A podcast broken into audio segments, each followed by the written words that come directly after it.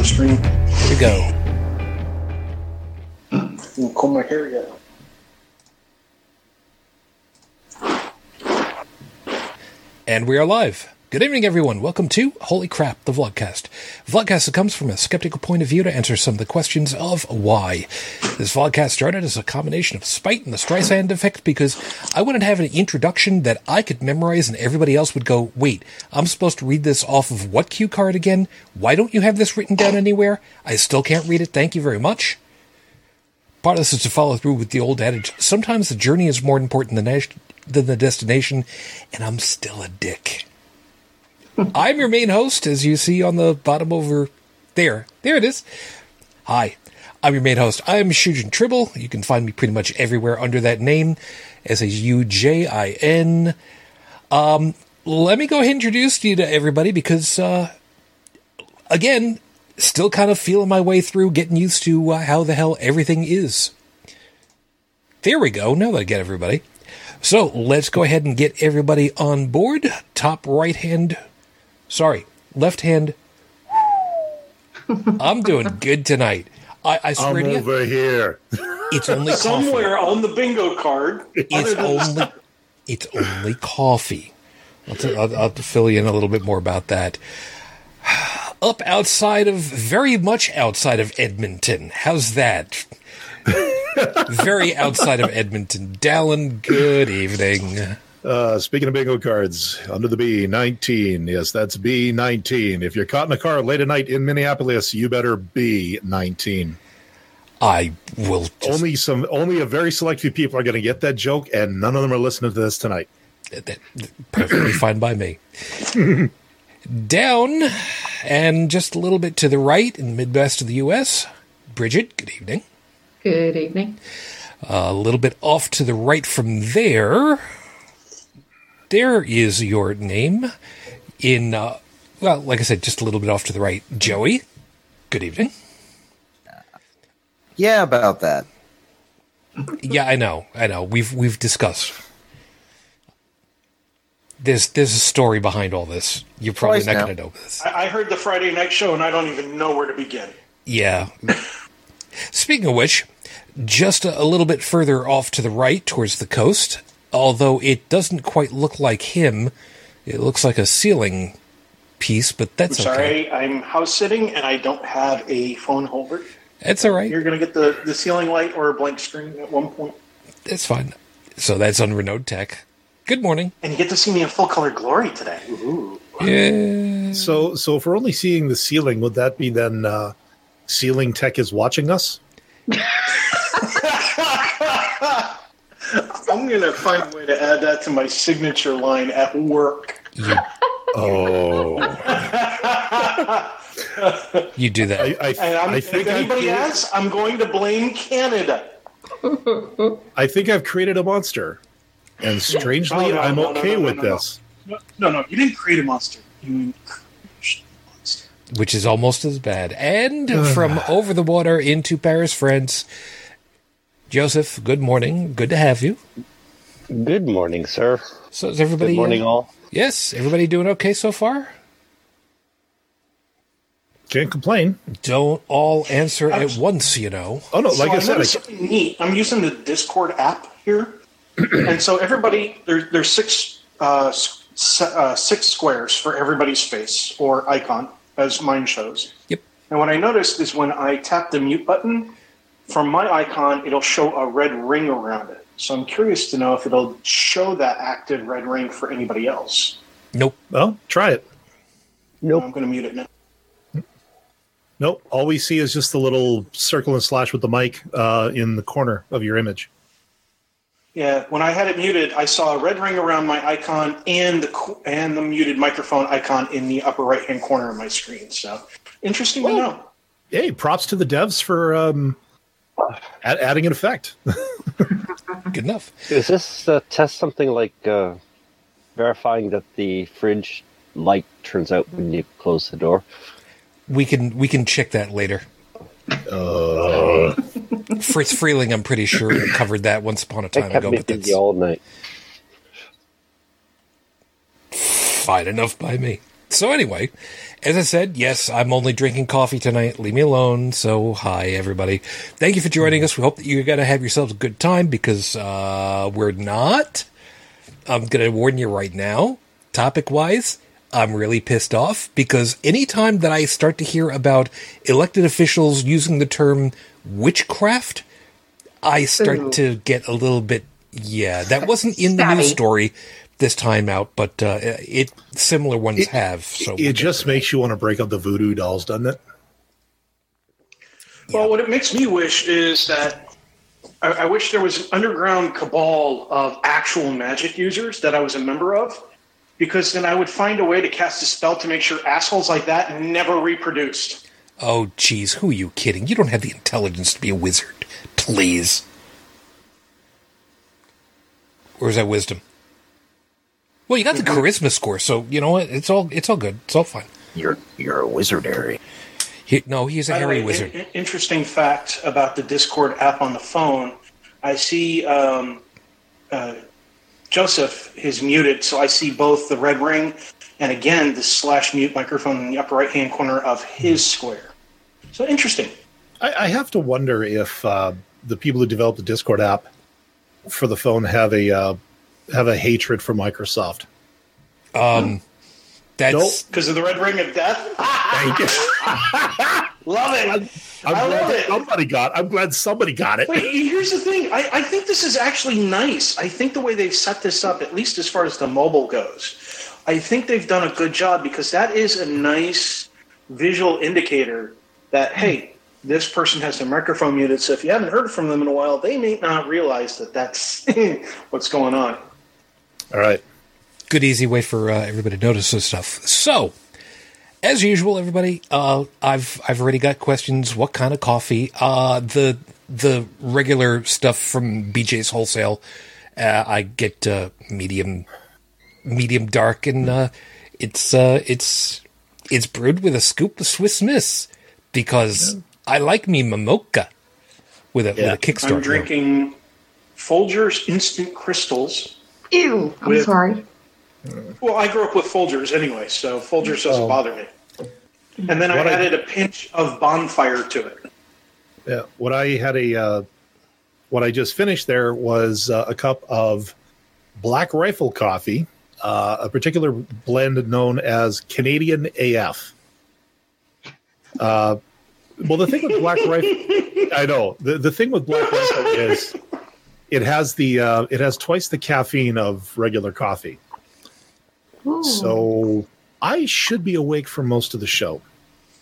One would expect. Yeah, I figured it was being called Black Rifle Coffee because it was probably it, it might hint at a throwback where some idiot um, took a can of gunpowder instead of a can of coffee and tried to brew a pot of coffee.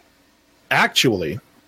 Uh, Black Rifle Coffee Company was created by a veteran, a U S Army vet. Uh, proceeds from the sale go to V A benefits in uh, North America. Uh, cool. As a Can you throw fact, me a link? Uh, yeah, sure. Let me. Uh, I'll get it for you. I'll throw it in the uh, in the Discord for us. Thanks. Just because mobile is not as friendly with chat and shit. No, well, I get it. And then it'll be there for you for later. Yeah, I appreciate it. Thanks. No worries. So, uh, while we go ahead and uh, have them do their little thing, let me oh, go ahead yeah. and get everything rolling over here because I keep forgetting that I don't have access to the stopwatch on the desktop anymore because, well, I'm not running under Linux Ooh. currently. Uh, so I keep forgetting about that. So, to get things going over here, as usual, with uh, five minutes on the clock, I know. Leave me alone. Five-minute freestyle starts right now. two thousand two, man. Um, two thousand two was uh, was a, a weird year in uh, in a lot of ways, and uh, and we we know full well that here in America, you know, two thousand one. Well, you know, it, it's not it, it's not being over the top to say that everything just went to shit. I mean, really, there's there's no other way to put it. Um, it's hard to look back on those days and not realize how much of an impact, if you'll pardon the expression, there really was that happened in that time. And it was really tough for me in particular. I remember as a kid that, you know, it was it was okay for you to go into an airport, go down the concourse, and meet, meet you people when they were coming off of the airplane right at the terminal. You know, right right there, right as soon as they got off the uh, off the air ramp. You know, less than a year later, that's that's a that's a fond memory only, and nobody's going to grow up with that anymore. two thousand two, our kid was born, and an amazing journey started that I never thought would ever happen for me. Truth be told, when I was in high school, I didn't think that I would ever end up with somebody that I would love and would love me. And I had no idea that it was only a couple of years later that I would meet who would become my future wife, you know, a year and a half later out of high school. And that, you know, we'd be married, moved in together, setting off on the great unknown. And then we had a kid.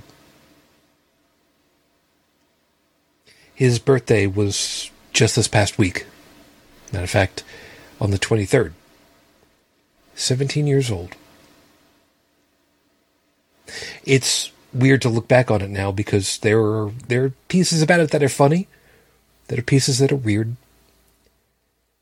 One of my favorite things about it was that my wife did not want the first picture of her with, and got her lipstick on because she wanted to not look like she just had a baby. What are you going to do?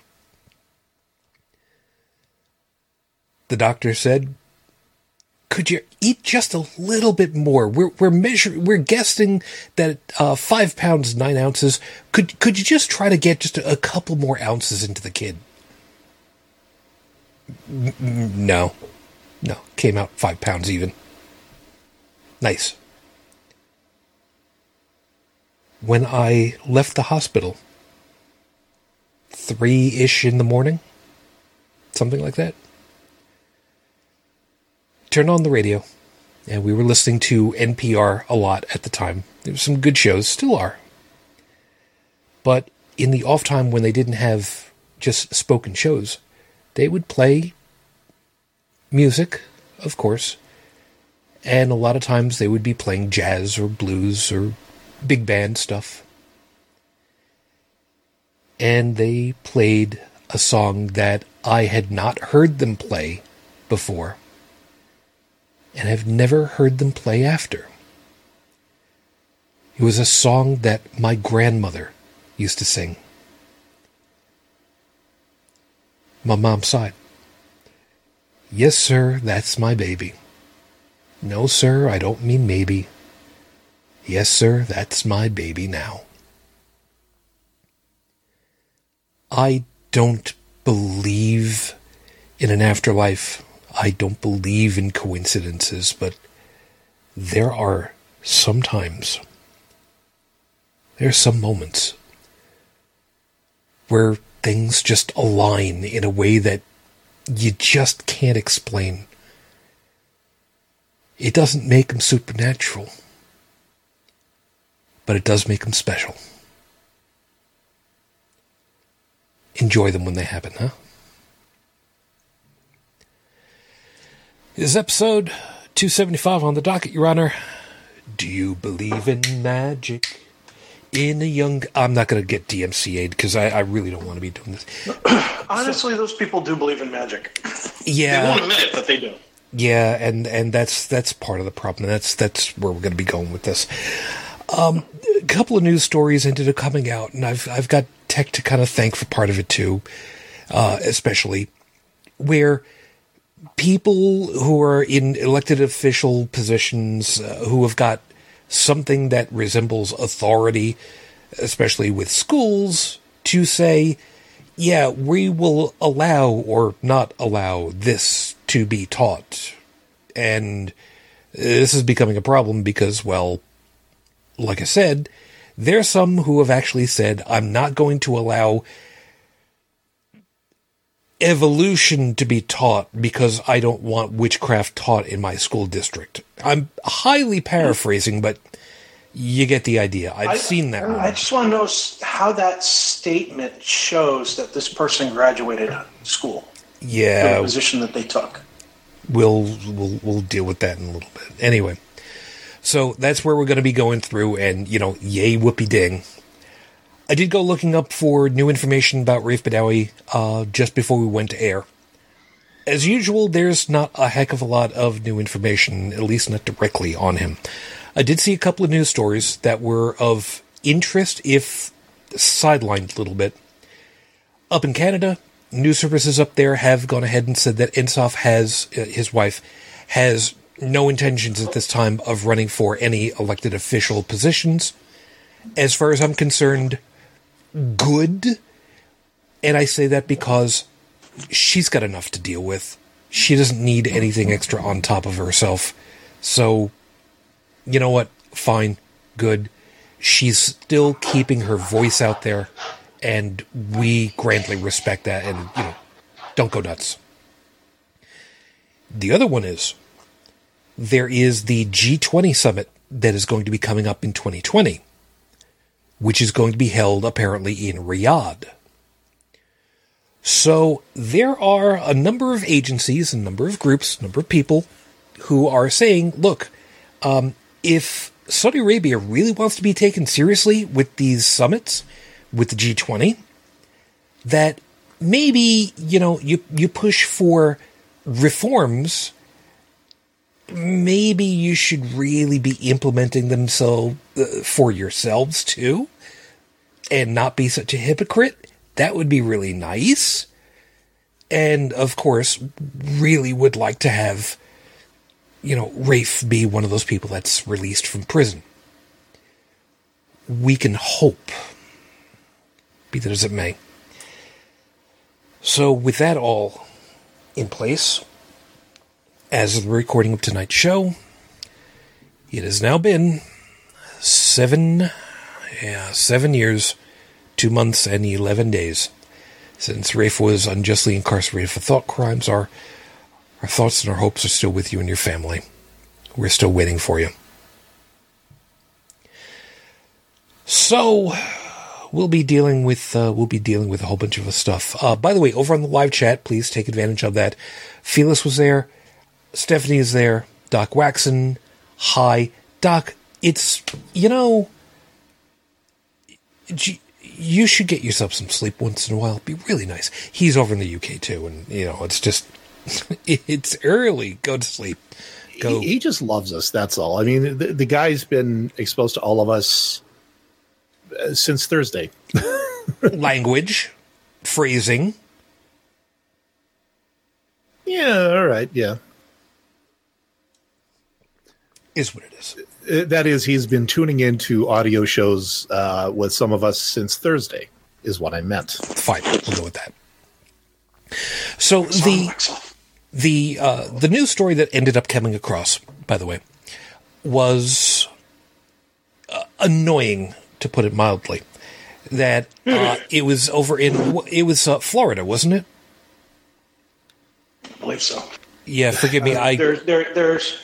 There, there's a whole lot of craziness, and it's all over the place. It, it's not just Florida. It, it's going yeah. around, man. They're, people say, oh, this is just the dying breaths of, of, of religion. It's like, no, no, no, no, no, no, no. This is a war. This is not the dying breaths. They're not dying out. They are building an army and calling them to battle. Yeah, you know? I finally I, – see, the problem is I forgot to open the – Uh, the news story itself directly. And it's okay. I've I've got it here. Um, yeah, and I is, just pulled it uh, myself too. Yeah. Um, so, yeah, it is Florida, which is surprising because this really, this honestly feels a lot like it should be in Texas. Yeah, no. I mean, you, you know full well from a lot of the other podcasts that we listen to that, you know, Florida Man is always the one that we have to be watching out for because... Uh, you see, to me, Florida Man is usually the one that ends up in my segment of, you know, the W T F news on Sunday nights. Same, same. Uh, yeah, I, I go for the absurdly funny. This is anything but. No, this is not funny. This is not amusing. This is an assault. This is an assault on education in the country. Yeah. I mean, well, you hear religious leaders say, oh, there's an assault on religion. There's an assault on religion. Screw you and your assault on religion. We are not assaulting religion. Religion is trying to put its fingers into the things that our country by law has said, no, you're not allowed to do that. Go back to your church. Go back to your temple. Go back to your mosque. Do your thing there. Do your thing in people's privacy of their own homes. Hell, in most cases, after-school programs, which are not sponsored by the school or local government, as long as they're, uh, you know, as long as it's obvious that it's not a school function, you know, like Young Life, things like that, those are okay too. And but when it comes to the schools, when it comes to public education, no, you're not allowed. And here is a government official going, yeah, I'm going to allow it. Not only am I going to allow it, I'm going to nix out part of the curriculum that is necessary for understanding. Now, here's my question. Oh, this is going to be good. How close is that guy to re-election? Is, is there an election coming up? He wasn't elected. Times? He wasn't elected. So who? What is he? He was put there. Oh, he's appointed. Yes. And because the people who can appoint him are part of the religious right, as it's commonly referred to, they're not going to remove him. It's going so to take they are, a court yeah, to remove so, him. So the people who appointed him are pandering to the people who will keep them in office. That is correct. Because, because these people have gotten away with it for so long that this has become part of their sense of, of order, of familiarity. And now, you know, guys like us, we come in, we shake it up, even though, you know, we're going to we're going to the letter of the law, which they've been able to ignore for so much time. Like, I, what I'm trying to get at is I understand why they see it as an assault is because there someone is finally calling them out on stuff that they've been doing illegally for quite literally decades, generations, generations. Yeah. Like uh, this is not something like just forties, fifties, sixties. This has been going on for a very, very long time. And now that people are coming to realize that, okay, we've got more, you know, diverse opinions. More, we've got more people coming in with more worldly opinions because they're from other parts of the world. We're seeing now that, you know, Christianity isn't the only thing out there. And they're scared. Well, they are scared because it's change. Right. Even though, it, even though it's These, something that they should have never had the power they do. They, they should never have had it according to the Constitution. But they got it anyway because at the time when all this was being established, that was what the majority was.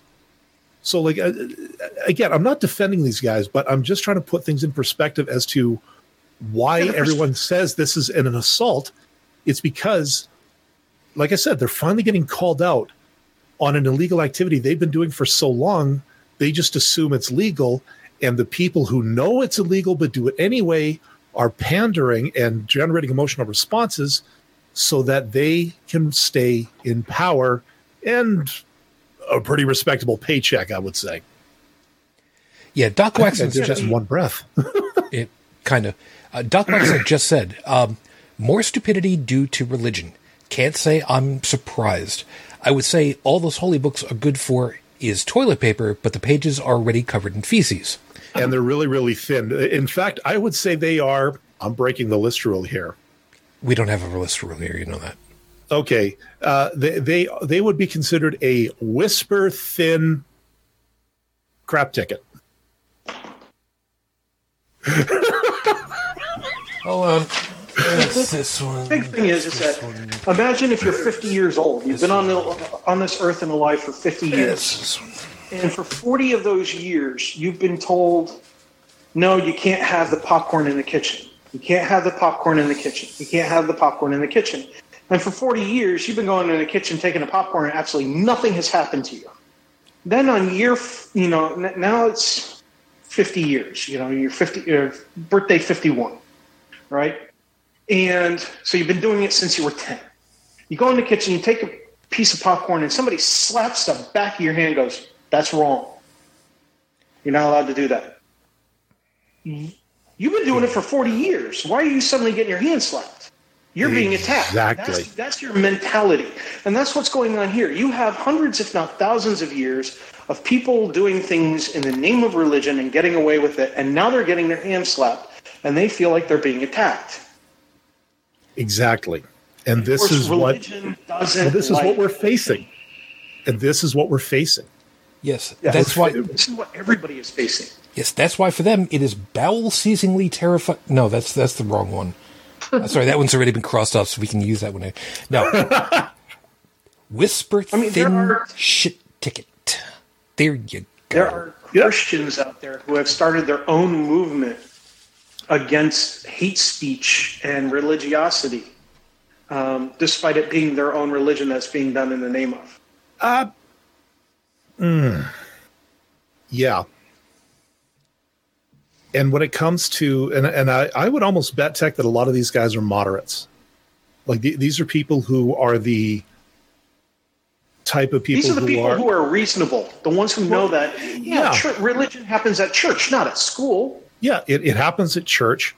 Um, they see some loose connection between uh, their religion and a moral way of life. Now, I, I'm not trying to jump in too much of a rabbit hole here, but you know th- th- these are the normal. I would say the normies, the moderates, the, the people who, like us, are looking at people like Ken Ham and Anal P Robes, and all these people going, "What the hell is this?" You know, I there are people like that. I'm sorry, I'm having a little bit of fun at uh, Doc's expense. The problem that we end up with is a cycle of enforced ignorance. Sorry? Okay, thanks. If you're if you're trying to get me scared, don't do that again. Because, okay, you succeeded. The, the chair fell. Sorry about that. Oh. Okay, that did not sound like a chair falling. That sounded like something... Yeah, yeah. But, leave it. Yeah, leave, there's a tiny little Bluetooth speaker it, attached to my ear, so let, let it go, and it let fell go. Next to me. Let so you're not the only one who now has to check his drawers. Appreciate that. So here, we know full well that one of my big things has been for many, many, many episodes, education, early education, early quality education, and unfortunately. It feels like this is simply enforcing and continuing to enforce ignorance.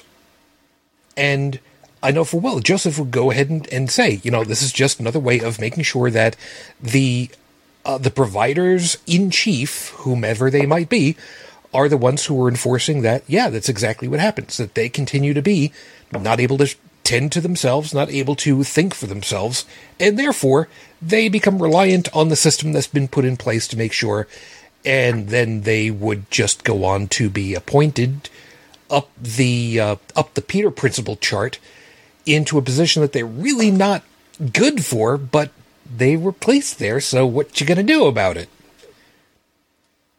It the, uh, the reference to the Peter Principle is not over... Uh, everybody's head, I'm assuming. I'm, I'm hoping.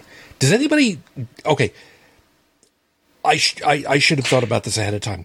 Is there anyone on the panel that does not know what the Peter Principle is? Or, or listening live, by the way. You got me. Oh, you do not know? I do not know. Okay. The Peter Principle is something that was coined by author uh, Peter shit, I forgot what the hell his full name was. Luckily, we have Google. Mm. Anyway, uh, Lawrence J. Peter, I'm pretty sure is, is what his name was. I didn't. I didn't look it up. I read this book in junior, junior high or high school, and believe it or not, the first chapter of it all actually warns you. If you read this, basically it says the equivalent of what we what we would say today is a meme. What is learned cannot be unlearned. You cannot unsee what you're about to read. And it turns out that it's true. The Peter Principle is basically everyone rises to their level of incompetence. Meaning, okay, in an organization, if you come in and you are you are brought in as an entry-level position for whatever, and you show that you're really good at this entry-level position, they will promote you out of that position into a new one with more challenges and more stuff to it. And you're expected to learn how to do this job and do it well. And if you do it well enough, you will be seen as doing it too well. So you get promoted again and again until you get to a point where you're just able to hold on. And then, you know, that's that's where you stay because they can't promote you up higher because you're not doing well enough that it's considered too well. Which is stupid all across the board. Yeah, in, in a lot of different ways. But then you get the people who yeah, that's who how we are, ended up with managers in I T that know nothing about I T. Because they're put into those positions without knowing anything about what goes on below it. And, well, they can't get promoted out because they can't do a well enough job. And they shouldn't have gotten to that position because they didn't know the previous positions well enough. So it just becomes... And you're also forgetting one one other thing. One other thing about that kind of uh, setup is that you have people in higher positions who are the ones who took the chance on promoting that person.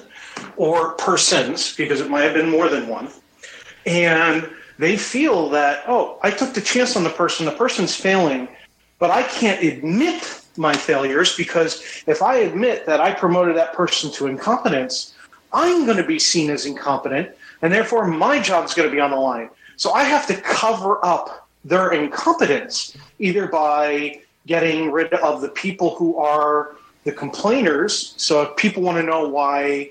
Um, other people who turn in, you know, management who are doing bad things or bad policy whistleblowers, it's because of that sort of mentality is part of the problem. And, um, or they like transfer them sideways, lateral transfers, if you will, to another department or to another company or to another branch division. You get the point. And try to cover the whole thing up.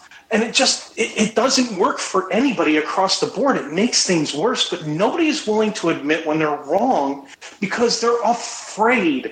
And that is something that we have got to fight across the board. Fear. Fear of saying, I don't know. Fear of saying I'm wrong. Fear of saying I'm unsure. Please help me. Now, the reason why this is a problem in this particular situation is because this was, this is, in a pointed position. In this particular case, the uh, uh, uh, Mister Tuck, yes, I said it right, Mister Tuck, let's be careful tonight, was appointed by, quote, Florida Governor Rick Scott. I did go looking him up, oh, and this guy. Would anybody like to take a wild stab as to... uh his overall demographics? No, good. He's sixty-six years old. He is, uh, well, he has a um, projection screen forehead, I believe is the politically correct term for it. Oh, um, an eight head. Yeah. Uh, he is uh, six foot. That's nice to know. Why do we need to know that? I don't know, whatever. Uh, a Caucasian. And he has a long history of working in politics. Oh, right. Uh, he's also uh, a Republican, which on this panel surprises no one. Yeah, I'm honestly convinced um, that there are no Republicans in office right now, or very few, if any, true Republicans. But I see them mostly as Christian leaders trying to hold public office. Yeah, extreme right, in other words. Extreme religious right. You can call them the extreme right. You can call them whatever religious, whatever you want. I still see them as these are people with religious ideologies who yeah. do not see politics as politics, but as this is another position that needs my religious indoctrination. Mm-hmm. Yep. That's how I see them. Missionaries, almost. Yeah. Or. That's a damn good example right there. These uh, are these are religious missionaries who have I, no interest in politics. I almost said crusaders, uh, but that might be going a little bit too far. Um, Some of them may see themselves as crusaders. Uh, you know what? I honestly, I think that's what a lot of um, a lot of people who follow the like the, the heavy evangelicals, the ones that I have the most problem with in this whole thing. I think you're right. I think a lot of them see themselves as crusaders because of the um, the, the fervor that the evangelicals, uh, you know, whip their people up into. Tech, whatever it is mm-hmm. that you're moving around, really loud. Ooh, sorry. There you go. Um, you know, like they, you've got these, you know, like the, the, the fire and brimstone preachers. You know, like the uh, oh God, what what's his name? Uh, the, the soup guy. Is that is that that's not Baker, is it? Uh, Jim Baker, is that him? I don't. He's he's the end of the world guy who's selling you know fifteen hundred dollar buckets of yeah green soup crap. Yeah, whatever whatever the uh, the uh, yeah. prepper food is. Yeah, yeah. green. Almost. It almost looks like it. It almost looks like it. But guys like him, guys like Robertson, guys like um. Honestly, I've I've I've only been able to watch about like ten minutes of uh, of Osteen uh, before I wanted to throw up in my mouth a lot. How about um, so I, in his mouth? Well, I'm sorry. Oh. Did I say that out loud? I'm sorry. Uh, okay, look, I'm not one to kink shame normally, but no, bad Shujin, bad. I've been watching too much stuff from Japan. Yes, you have. I'm sorry. We we we can we can edit that out so nobody can use that later, right? I don't know. Suddenly, I'm thinking. Yeah, you know, I, I, I'll, you, get, no, I'll get. I'll get your PayPal. Don't worry. I'll. I'll, I'll make sure. No, no, no. Not not that. I'm just, I'm just thinking. You know, you got the evangelical. You know, got the the mic in the face or whatever, going around talking stuff, and all of a sudden, you know, the the traditional hentai tentacle monster erupts out of the stage and starts doing things to him. Uh, we don't want to go down uh, this this particular avenue. Uh, I, I know. I know. No, there re- there are reasons. You know. The reasons. A- any any artists out there, though, you know. Anyways, no. Um, but the, the the kind of fervor that some preachers are able to get their congregation whipped up into. I mean, we used to look at this and laugh in the eighties. You know, you go to those those Baptist uh, churches down in the South, or you know, the the parody of it, uh, James Brown and the Blues Brothers. You know, we're on a mission from God. Um, they're not, um, they're not crusaders. They're not. Um, what, what what was the other term that you guys were using for them? Missionaries. Missionaries. They're saviors. You remember how we've talked about on so many occasions where the uh, people just want to be the hero of their own damn story? Yes, that's yes. what these guys are. They are trying to save yeah. all these kids. And the, yeah, this Tuck fellow. Yes. I, his I, name His name is yes. Tuck. As in yeah. Friar. As in, let's I, just get some tar and feathers. And we should, I, we should really bring that back. We should really bring that back. I mean, how, how hot does that stuff get? The polyester suits are just going to melt. Bridget, how hard is I'm it to, to remove? Along the lines of nip and tuck. Shut up a second, Bridget. How hard is it to remove um, melted uh, polyester against somebody's skin? I gotta imagine that's got to be like extremely. really tough and ext- extre- yeah, it, it probably painful too. Yeah. Okay. You have to take most of the skin off with it because it just fuses. Um. Yeah. Yeah. To be I'm fair, not, I'm not advocating for anything. I'm I'm I'm just asking questions because she she would know better than. To be fair. To be fair, to be fair, uh, most most expensive suits, like probably what this Friar Tuck. Okay, I'm calling him Friar Tuck from we, now we, on. We could. Damn it! Even though he was one of my favorite characters in Rocket Robin Hood, What? I look like the guy, okay? I'm just I'm a I'm a receding hairline no, away from it, being the belly buster dude. It's it's fine. Anyways, it's fine. It's fine. Anyways, um, most expensive suits are usually made of wool.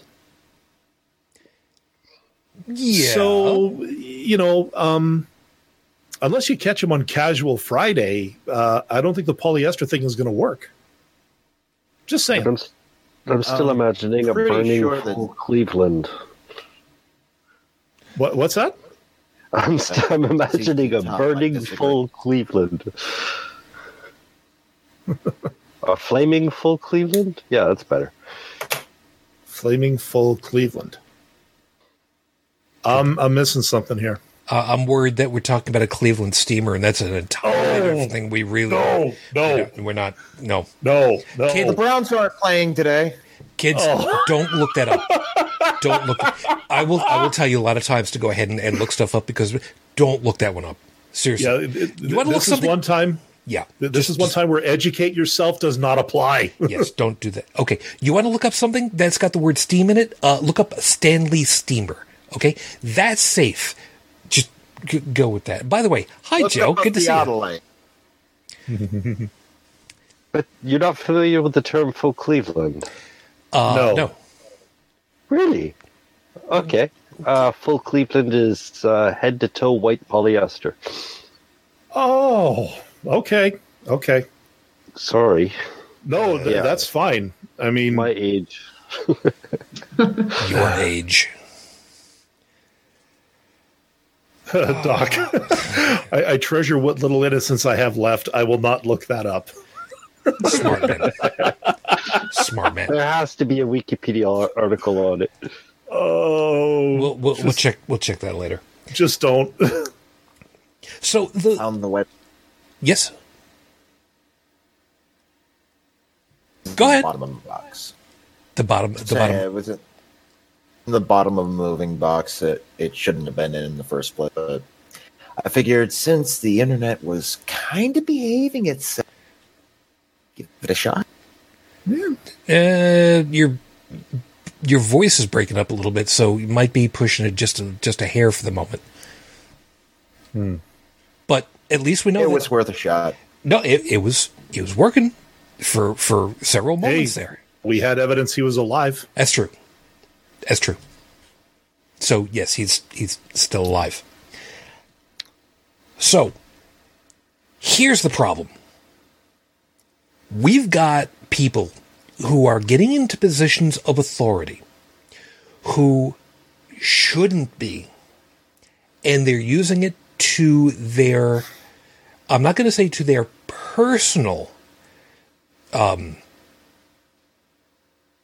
interests, but for an ideological one. Now, the problem with this is we know full well that this can be flipped around onto those who are in the progressive camp. And I'm saying P, progressive, lowercase p, because we've, we've had this discussion before. Yes, people who are in the lowercase p progressive camps are the ones who want to enhance education, who want to invest in, and that's the biggest piece of it all, in order to bring whatever is the most up-to-date, the most learning, the most verified stuff so far about reality, thank you very much, and bring that to as many as possible so that they can use that, and they can learn, and they can teach others, and they can expand the body of knowledge. But then we've got guys like this. And the problem is, we talked about Project Blitz. You guys remember talking about Project Blitz? That was oh, just yeah. last week. Yeah. It's the same goddamn thing. It's exactly what this is all about. It continues to be. It may not be on the... It may not be, forgive me for putting it this way, directly on their docket, but them pushing in order to have people who are in these positions of authority to whittle away and chip away over and over and over again. It's basically a war of attrition against, well, education and knowledge and people being able to learn. It and, is an open assault on it. They're, they're not hiding this. No, not they anymore. They openly say these things. That's right. And they openly say they're running for office to bring religion into schools. They openly say, hey, look, if I get in office, I'm not going to promote science and evidence-based learning because we need more prayer to prevent more mass uh, killings in schools, because that's going to do it, not a gun lock. Right, not- because religion hasn't been responsible for multiple other mass uh, murders in you know, history. Right. But again, you and I, we are used to using logic and reasoning. They're appealing to people who think, oh, God's going to solve all the problems. Why worry about climate change when it's only going to happen if God wants it to? If These are people who are me, not using reality. If you vote for me, I will restore the order that you have come to know for the past entirety of your life. That's really there what it's boiling. This is what it boils down to, is people these days are scared because the world that they knew is changing because of advances in technology, because of advances in in philosophy for some reason, Be- because of the fact that things are progressing. Again, we have technology, we have the internet. The the internet used properly can open your eyes to the world. You can experience anything from an educational point of view. And I mean, I've I've hammered this one before. You know, s- somebody who is complaining about their lot in life because, you know, they're not getting ahead or whatever, like, you've got a phone. You've got one of these. And what are you doing with it? Huh. Picture came up. Uh, wh- what are you doing with it? You're screwing around on Twitter, Facebook, social media. You've got the power of the libraries of the world in the palm of your hand, and you're hashtagging your life away? And, but, and we've already but, seen in history people destroying libraries. Yeah, people but, destroying information. Yeah, because they want... Because, again, people get scared with knowledge because it disrupts what they think they... they it disrupts their little world. It disrupts their sense of order. Their comfort what, bubble. Yes, and what these politicians are doing... When they say that we're bringing prayer back into schools, it's because the people who can vote remember when they were able to pray in school. It be, it gives you that sense of familiarity. It gives you that sense of order that they knew from their past. That's why these guys are able to get in. Yeah, but again, you have oh, to differ, you have to differentiate between um, the sheepdogs and the shepherds. I mean. Um, You know, there's the real believers who truly believe that they're doing Christ's work or whatever. And then you've got the people who are organizing all this shit, who know full well the, the evil they're doing. And, and yeah, even, even there before are getting definitely to, a distinction. Yeah. And it, the, it and we're not mind readers, so it's not an easy thing to do. But, um,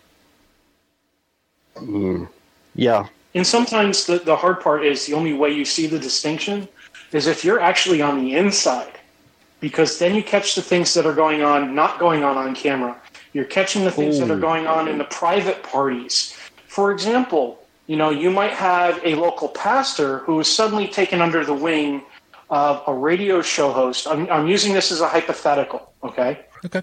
Um, but I'm pretty sure something similar, analogous, more than likely occurred just because of probability, where a local pastor was making some statements about a recent political enactment, some kind of law or, dec- uh, well, if you take the current uh, administration, a decree, but, um, well, let's not go down that road just yet.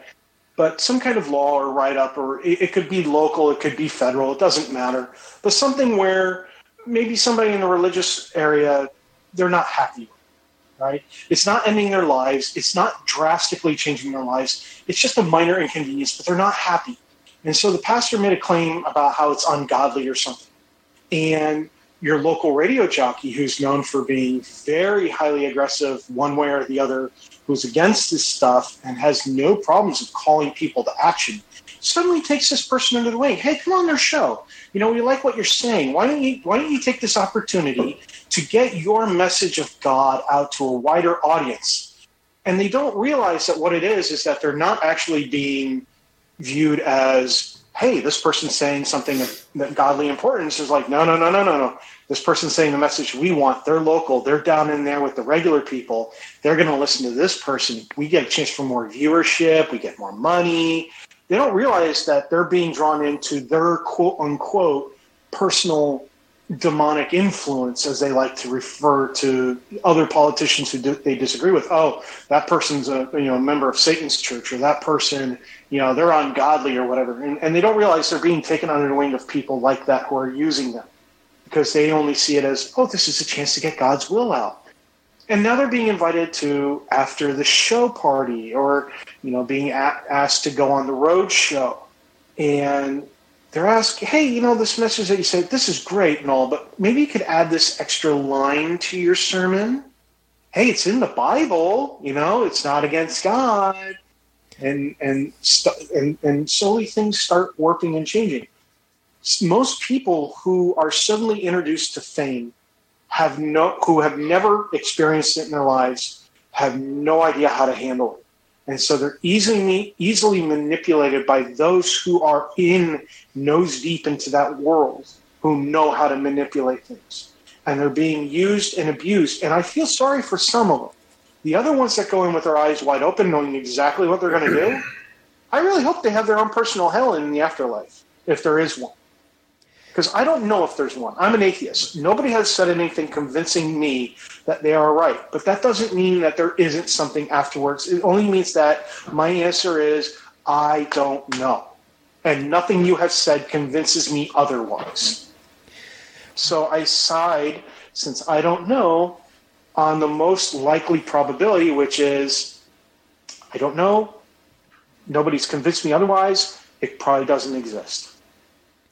One of the things that, um, one of the things that he's, yeah, one of the things that uh, kind of came to my mind were actually two items.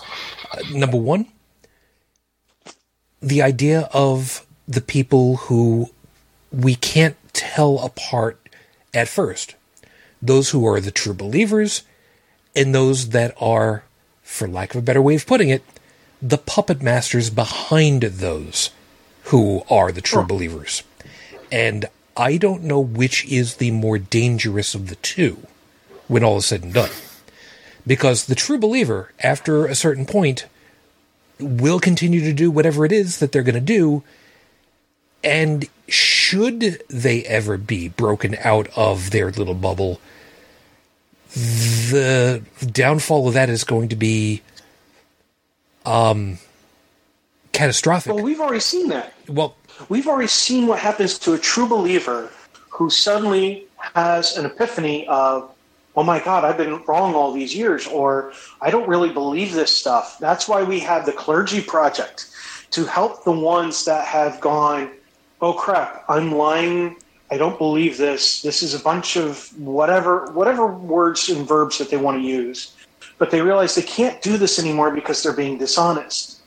And so that's where the Clergy Project was born from, to help those get out and find something else to do with their lives, because here they are, they spent their entire lives around a nope. book, and they may not have any other manageable skills. Now, luckily, some nope. of them do have things like experience in multimedia and such, but yeah, you get the point. Yes, and, and that's that's there is that. But leaving that aside, because that that helps out with some pieces that – unfortunately, the the massively detrimental part can't really do much about. For instance, right. how someone feels about themselves, the absolute loss of self, and and uh, this this is probably being put a little bit differently than we've talked about it before, but the idea of for okay, a couple of items. I've been duped all this time. How bad a human being must I have been that I allowed myself to be duped, how much harm have I brought to people because I didn't realize and I wasn't smart enough to figure it out? These kinds of things can get into people, and the devastation that I'm talking about is an internal and personal one. And that's horrible, and we know that that happens, but like Tech said, this is the kind of thing that happens. But then you've got the puppet masters, the ones pulling the strings behind the scenes, the ones who we know full well know it's a scam, and they're using every trick in the book in order to make sure that their puppets don't know and don't realize, and they'll hide them as best they can. Um, for I think, go ahead. Yeah, a good example of that. It, it's not always religious. I mean, the Koch brothers. That's a good example of puppet masters. Yes, it it can it can happen in, in any ideologically uh, driven organization. Yeah. That's probably the nicest way to put that one. It could be well, religion, it could be politics, they, it could be any one they, of a host of different things. Go ahead, Joe. They don't even have an ideology, really. I, it's just they just want to maintain the stupid and dependency of the public.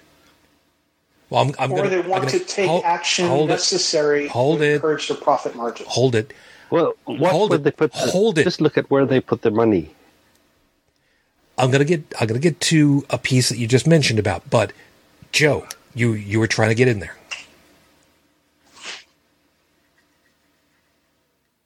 Joe. Which Joe? You. You. Uh. I think he was expecting to hear Joey. I, I was muted this whole time. I didn't. I thought I heard you trying to jump in. Sorry. No. Because I was actually looking up something relative to the topic. Full Cleveland? No. Well, you know, the other thing, too, um, I, I'm not too up on the Clergy Project, but one other thing.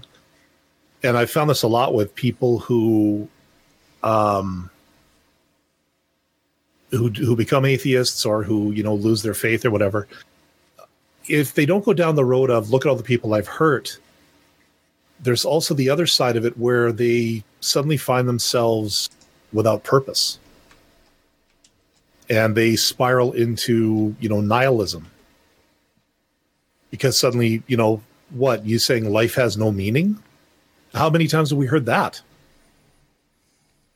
You know, but, it's. Oh God! Hmm? I have lost. I have lost count of that. Of how yeah. many times I've heard that. Yeah, and and my answer is always the same to those people: the life has the meaning that you decide to give it. If you if you wish to yeah. give your life meaning as to helping people, then go help people. Stop praying for them. Go help yeah. them. That's exactly it. It's self-determination. It's yeah. self. It's it's autonomous thought. I mean, you decide yourself what your purpose is. Yeah, but you know what the scary but like thing you is? You pointed out. You, you point. Uh, oh, sorry. Go ahead, Don. Okay. So there are there are people and there are books and stuff out there. And trust me, when it comes to self-help books, I'm not a big fan because, well, no, I've never really needed one. Not to toot my own horn, but you know. Uh, anyways. No, I, I read one. I read The Mystery Method to try to be better at the dating game. And by the time I got done with the book, I was disgusted with myself. Yeah. Yeah. But there, there, there are books out there that will sort of, they, they won't tell you what to do, but they will offer, you know, some guidance.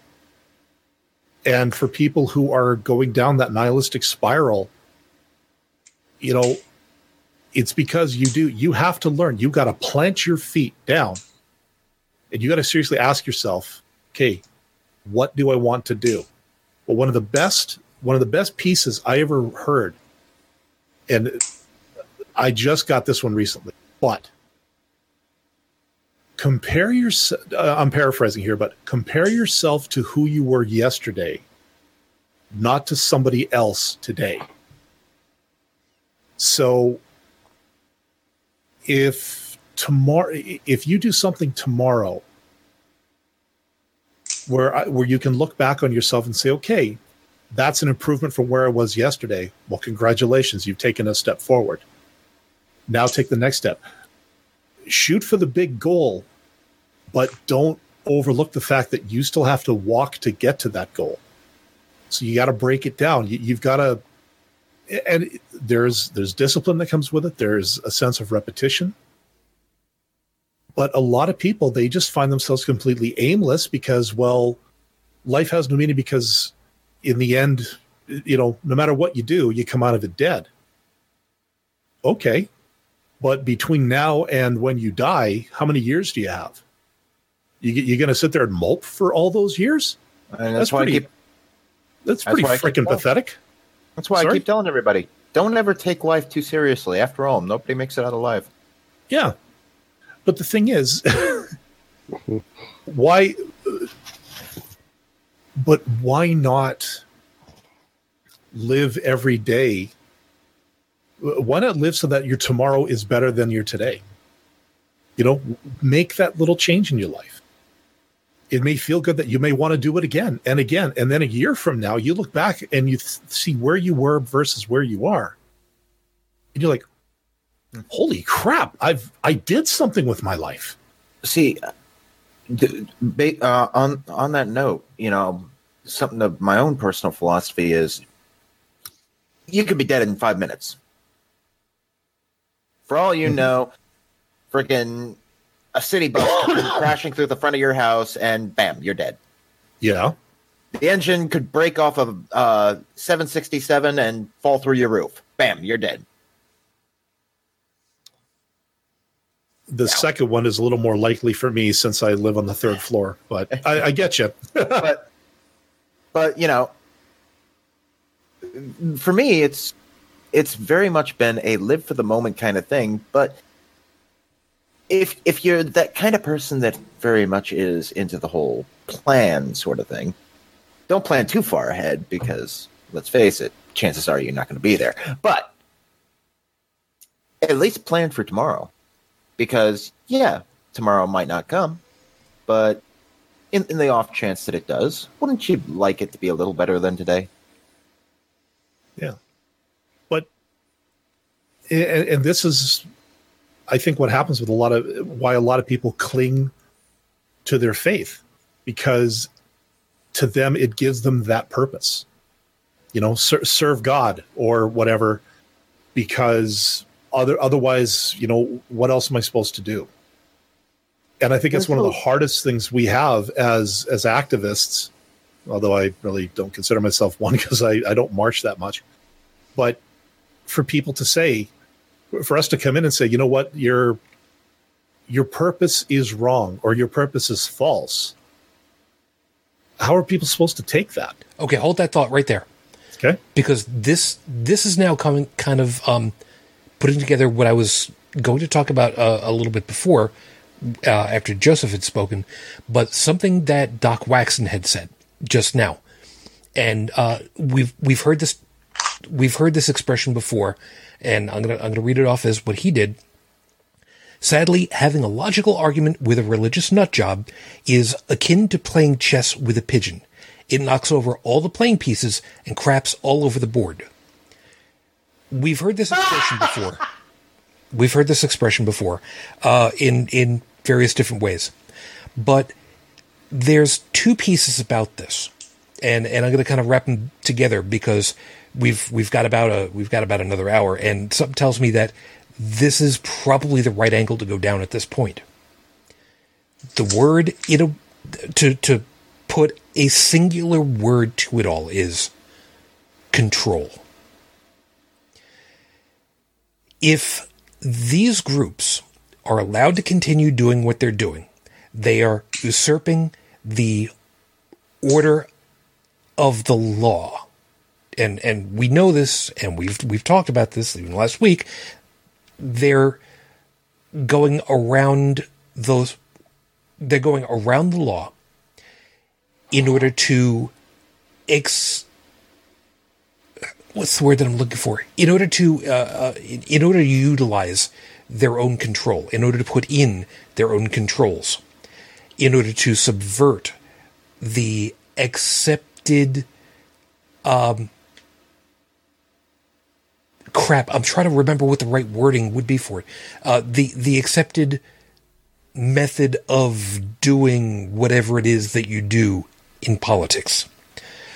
God, accepted the protocol? Protocol. That is, is probably the best word for it in this case. Okay, the accepted protocol of what you are expected to do and why you're expected to do it.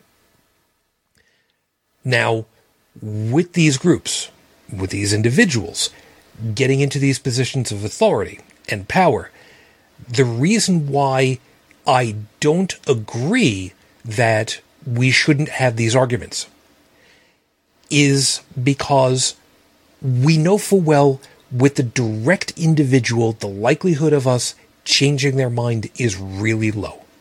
We know that, we accept that, simply because.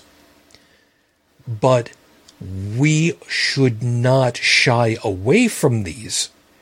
I don't mean individually, as a group is what I'm talking about, because some people are good at this, some are not. We should not shy away from these arguments because we're not going to be changing the person we're talking to.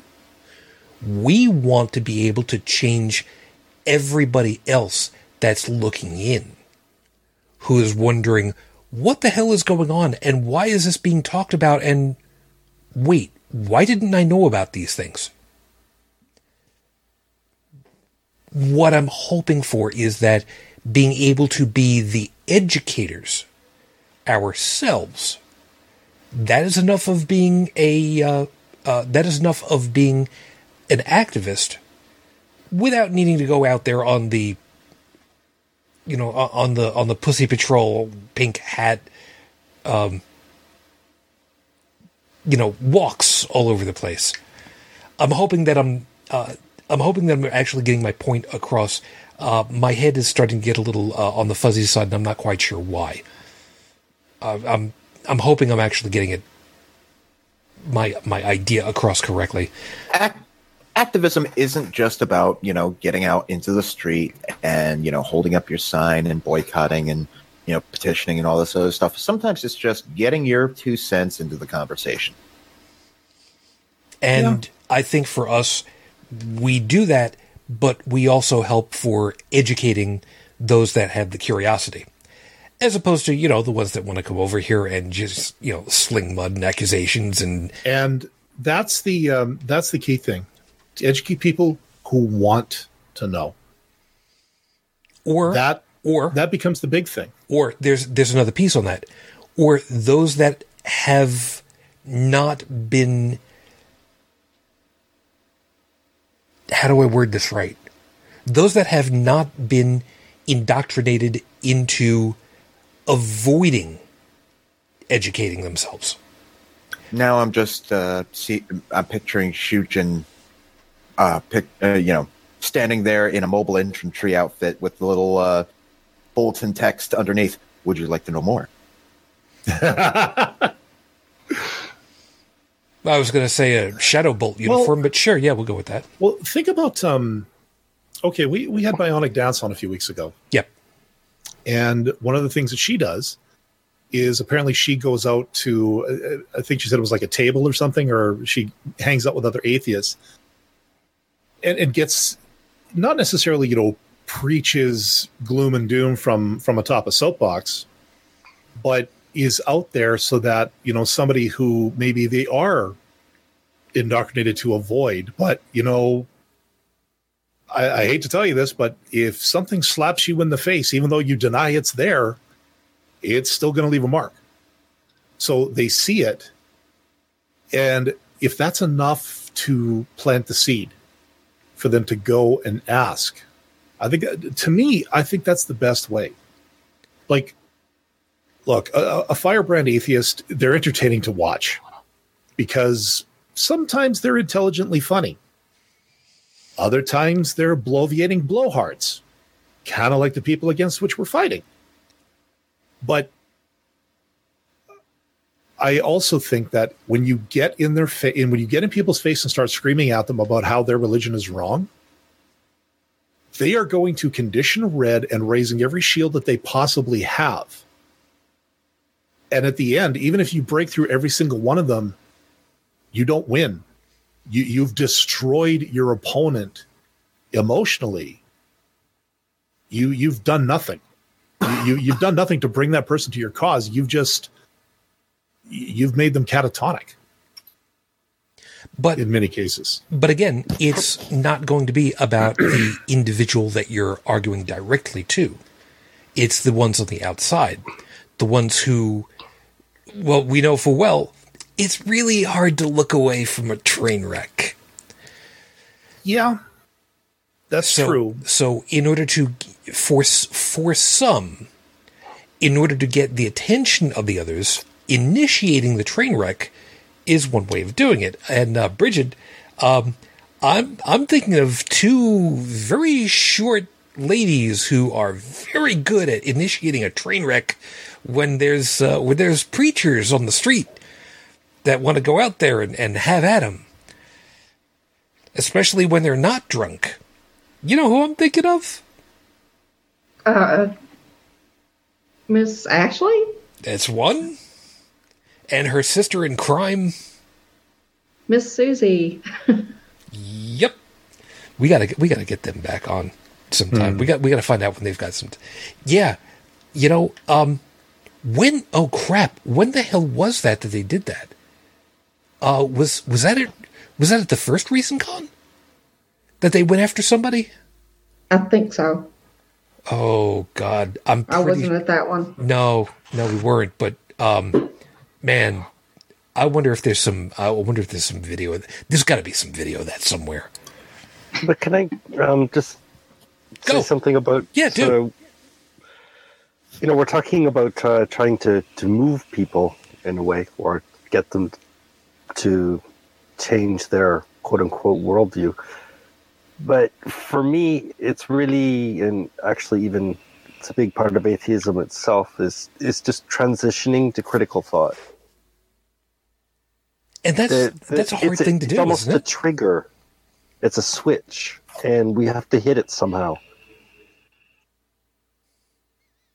Because, you know, for for somebody like a diehard believer who does not think critically, all argument's impossible. You could bury them in evidence, and they would still de- deny it exists. It's yeah. like the saying that, you know, you cannot reason somebody out of a position when they got to that position without using reason. Yeah, I don't I don't necessarily believe that one. I do believe that it is possible to reason someone out. I don't know what I can use as as proof of that. I know, well, I know, leave me alone on that you one. Can, but no, well, can, no, I, I've got one. You can step... Oh, no, I was going to say, um, I, I, okay, to be fair, I haven't read the book yet, but I have a lot of books to read, but I do have the book from Doctor Peter Boghossian. Uh, it's the Handbook for Creating an Atheist. Mm-hmm. Oh boy. And his approach is more of the Socratic method. I'm not sure if you'd call this reasoning, but what he does. No, it is. Absolutely. Yeah, is. Go okay, on. Go, but, go, go ahead. But what he does is he asks you, You you ask questions that don't necessarily, you know, well, can you prove God exists? No, he doesn't go there. He doesn't go there. But what he does is he'll take your he'll take your statement, your claim or whatever, and he will ask questions about it.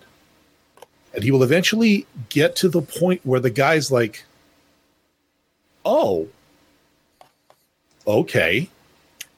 That's- like Exactly it, what I was. I wanted to say. It's to, um, the only way. If if you tell them that they're wrong, you're just going to get an opposite defensive reaction.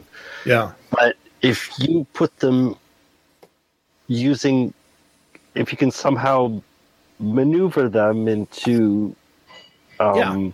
confronting their own cognitive dissonance mm-hmm. or whatever, um, they have to do the work themselves. Yeah. And what he calls it is street epistemology. Now, again, like I attended a lecture from him, or he he showed up here in uh, in Calgary a couple of years ago and did his thing. He he did a speech, or a, I don't know if you call it a, I guess you could call it a lecture. I mean, it, it was held in a bar, which was kind of cool. Um, But just the way he talked and, and and what he talked about and the way it was, like, I personally, I thought that was kind of neat, uh, sort of his methodology of of how to do it. Um, and to me, that seems more more reasonable, no pun intended, uh, for how to get people over. Because, well, okay, look at it this way. I, again, I go back to the fire and brimstone preacher, and the fire and brimstone missionary, and the fire and brimstone crusader, and the fire and brimstone, what's the word you used? Uh, savior. These people that bellow and bloviate. God, I love using that word. Thank you, Noah. Yeah, he, he used that term with uh, for, for Oprah one time, and it just stuck. Anyways. Um, but these people who just spew this garbage at the top of their lungs with that that conviction, you know, that the, you know, that they put the hand out, or the, the hand over the heart. And it's just, you know, you almost wish you could feel that kind of passion for something, because it looks, the endorphin rush from feeling something that cool has got to be just mind blowing. Just saying. But to go after them, after people like that with the same kind of yelling, screaming, and gesticulating. Th- this is this is fighting fire with fire. And in this case, I don't think it works. I think you need to fight fire with, uh, I'm not sure what you'd call it. A wet subterfuge? Towel. Yes. or, or, or just or, or just something that something that won't catch fire. Or, or something that maybe reflects it back on them and makes them, you know, really think about what it is they're doing and, and what it is they're thinking. I, I'm, I'm more that I'm, I'm more an advocate for that than I am for. It, you you want to be a mirror? Yeah, I, I, the. the uh, It's like the, the term I use at work a lot when I when I talk to clients, because, you know, we bring in a we go to a, a, a transportation agency that have maybe been doing pen and paper stuff for years, and we bring in technology. And what we tell people, or what I tell people, is this program is the fluorescent is the mirror in the bathroom that is lit by a fluorescent light.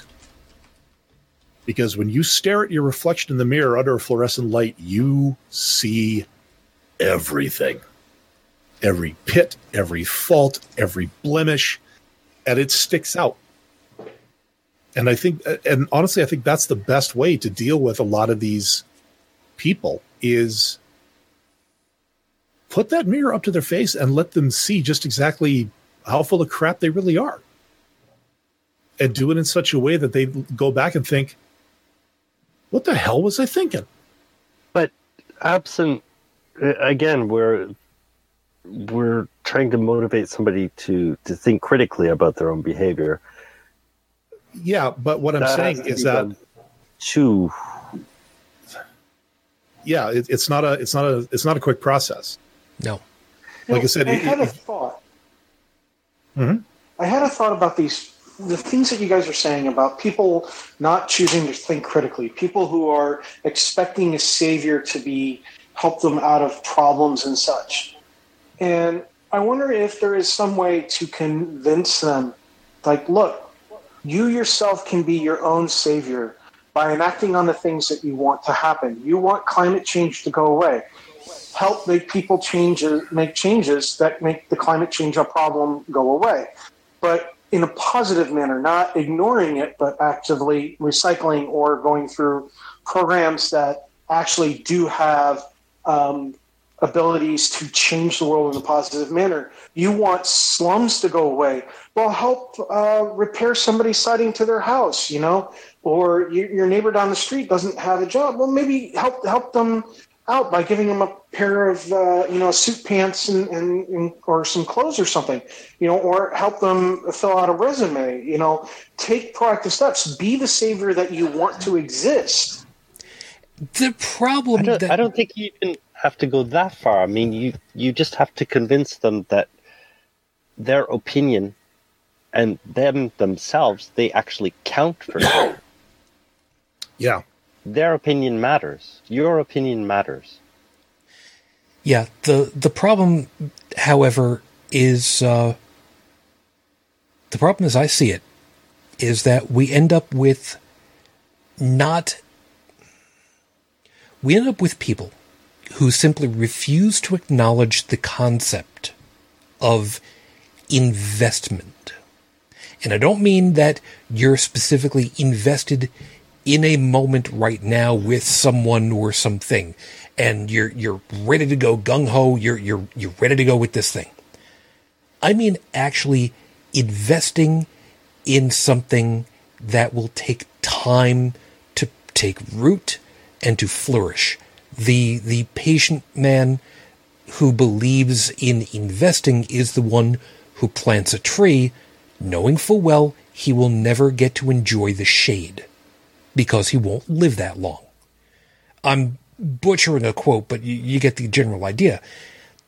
What we've that got. Actually reminds me of a comic that somebody created, a uh, a three or four panel comic where a man was with his son, and his son was very, very little, and they were planting a little tiny tree. And um, the man pointed out to the fa- to the boy that it would be for him and his children's enjoyment, not for Shujin. his own. Shujin? Yes, sir. The quote you're looking for is a Greek proverb. A society grows when old men plant trees whose shade they know they shall never sit in. No wonder I couldn't remember it right. I can't speak Greek worth spit. Thanks. It, it's what we're what we're looking at here is also just um, when you're dependent on somebody else for your survival, your primary concern is yourself. All you have to your your your sole sense of value judgment is your personal comfort and your fears and your emotional state or whatever. But when we transition to critical thought, we, we become aware of what others think, of what others, oh, you know, we become aware of our surroundings. We make value judgments ourselves on our surroundings, which means in a way becoming aware of other people. That sounds kind of naive, but... um and probably badly put, but that too is a huge transition. So when we finally understand that uh, our behavior has consequences on people around us, you know, uh, benefits as well as, uh, you know, eventual damage, um, that completely changes the worldview too. But like I keep saying, you know, these people who were brought up with that indoctrination are the ones who have been put into positions to continue that indoctrination, to whittle away at critical thought and independent conceptualization. Uh, it's probably not the right terminology for it, whatever. Uh, and propagate the program. Yes, exactly right. Because and, absent critical thought, all, all a program can do is propagate itself. It's a virus. Yeah, uh, exactly. It is a virus. It's, it's just it's insane cancer. How it works. It's a cancer. I've lost count of the amount of uh, doctors and uh, people that have, uh, you know, from the skeptical community have claimed have treated religion like a virus. And because if you don't, if you don't know how to survive for yourself, but you've been indoctrinated with a program, um, you have no other choice. What other lesson do you have to give to your kids? Just all you can do is just replicate what you made it that far on. There's there's more. There is the meta of it, which is I'm teaching you because we had power and status and control of society while things were the way that I had it. And it's up to you to continue that because that's supposed to be your legacy. That's what it's you're working, here for. It's working for me, so you have to do the same. Yeah. geez, uh, amazing how um, how creepy the whole honor thy mother and father when you start to put it into the concept of, well, we had it good because we set it up that way. Now you're our kid. You're supposed to follow in our footsteps and keep it going that way. That starts yeah. to sound really fucking creepy that way, doesn't it? Yeah. You know, the, I, I'd almost be willing to bet that that whole honor thy father and mother was a way of saying, acknowledge that, acknowledge, you know, that your parents did their best to raise you. Go, to, you know, r- recognize the values that they try to instill in you about, you know, being a good person. Unless your but, parents were absolute shit. Mm. Point. But then go forth and carve out your own. Like the whole standing on the shoulders of giants. It should be the same thing with the, with whoever it was that raised you. You stand on their shoulders and reach for even higher, because the world has changed from when from they were your age to now. So yeah, you know, you've got your foundation. You know what what you were, you know how you were raised, but then you take that and you use that as a springboard to go somewhere else. And then when it's time for you to have kids, you have your parents, you know, whatever your parents taught you, plus what you've learned that you pass on to your kids. Now that's the that that's the happy hippy dippy way of, of looking at it. But you're right. Uh, I, I think they've taken it a little bit down. They've taken it down to Creepy Town. And it's like a game of telephone. The message, the, the messages as they transfer get garbled and lost and miscommunicated, because the message used to be of the people, by the people, and for the people. And now it's one nation under a Christian God. And we need to go back to where it was of the people, by the people, and for the people, and get people to recognize, look, our country is exactly what we make it to be.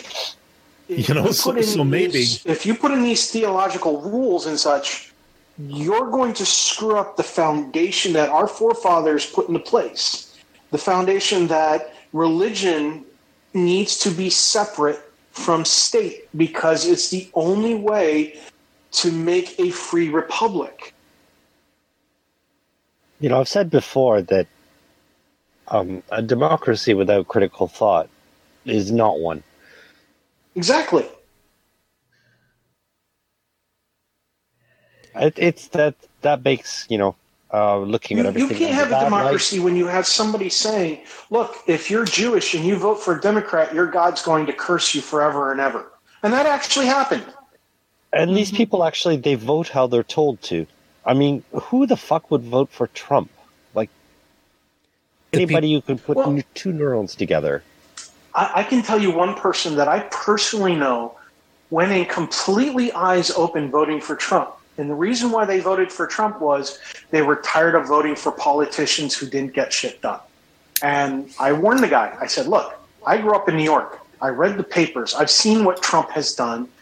Um, you know, this is not a nice person. This is not a person who understands how politics works. This is a person who understands how to destroy things. And you are voting in somebody who will potentially destroy foundations that have been put in place that are at this point very fragile, and he's going to go after them because he's going to look at the whole system as a manner of making a buck.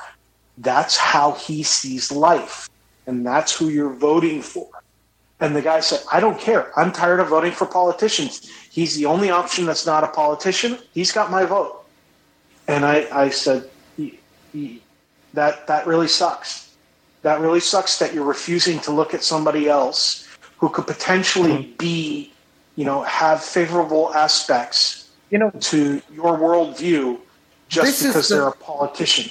This is the thing that really, really annoys me. And yes, in this country right now, we effectively have a two-party system. But just because a name does not show up on the ballot does not mean you cannot vote for them. You can write in whatever the whatever name you want to write in, regardless of what, you know, the Electoral College or the states or whatever put on their friggin' ballot. Mm-hmm. Yeah, every election cycle. Yeah. Uh, uh, Mickey Mouse, Donald Duck. They they uh, they get Chris. Yeah. Uh, back in the fifties, I think is what it was. Uh, Gracie Allen had been doing a, a thing on her uh, her uh, radio show with uh, with uh, George Burns, and she. She was putting herself up for the next uh, election, and they actually had to put out there, look, um, this is just a joke. This is, this is a show, comedy. Ha! Don't, don't, don't do that. Do actually. And she got several thousand votes as a write-in because, you know, the, the knowledge of her was there. Didn't change the, the elections, but it was interesting to see, at least from a, you know, from a scholastic point. It's there are people. I vote. I voted third party um, on the second time that Obama ran for president, because after the first time, I was not satisfied with him, not because of what the the Republicans did to him. I saw that, but how he. Where, uh, which battles he chose not to fight, which I felt were important, what actions he took that I felt were didn't align with what I wanted to happen in reality. So, you know, I used my logic and reasoning to find a prime candidate that fit my worldview based on my logic and reasoning. And that ended up being a third-party candidate. That third-party candidate obviously did not get voted in because Obama got a second term. How did I feel? Eh, I wasn't too happy about it. But, hey, you know, I also knew that I was voting for a third-party candidate.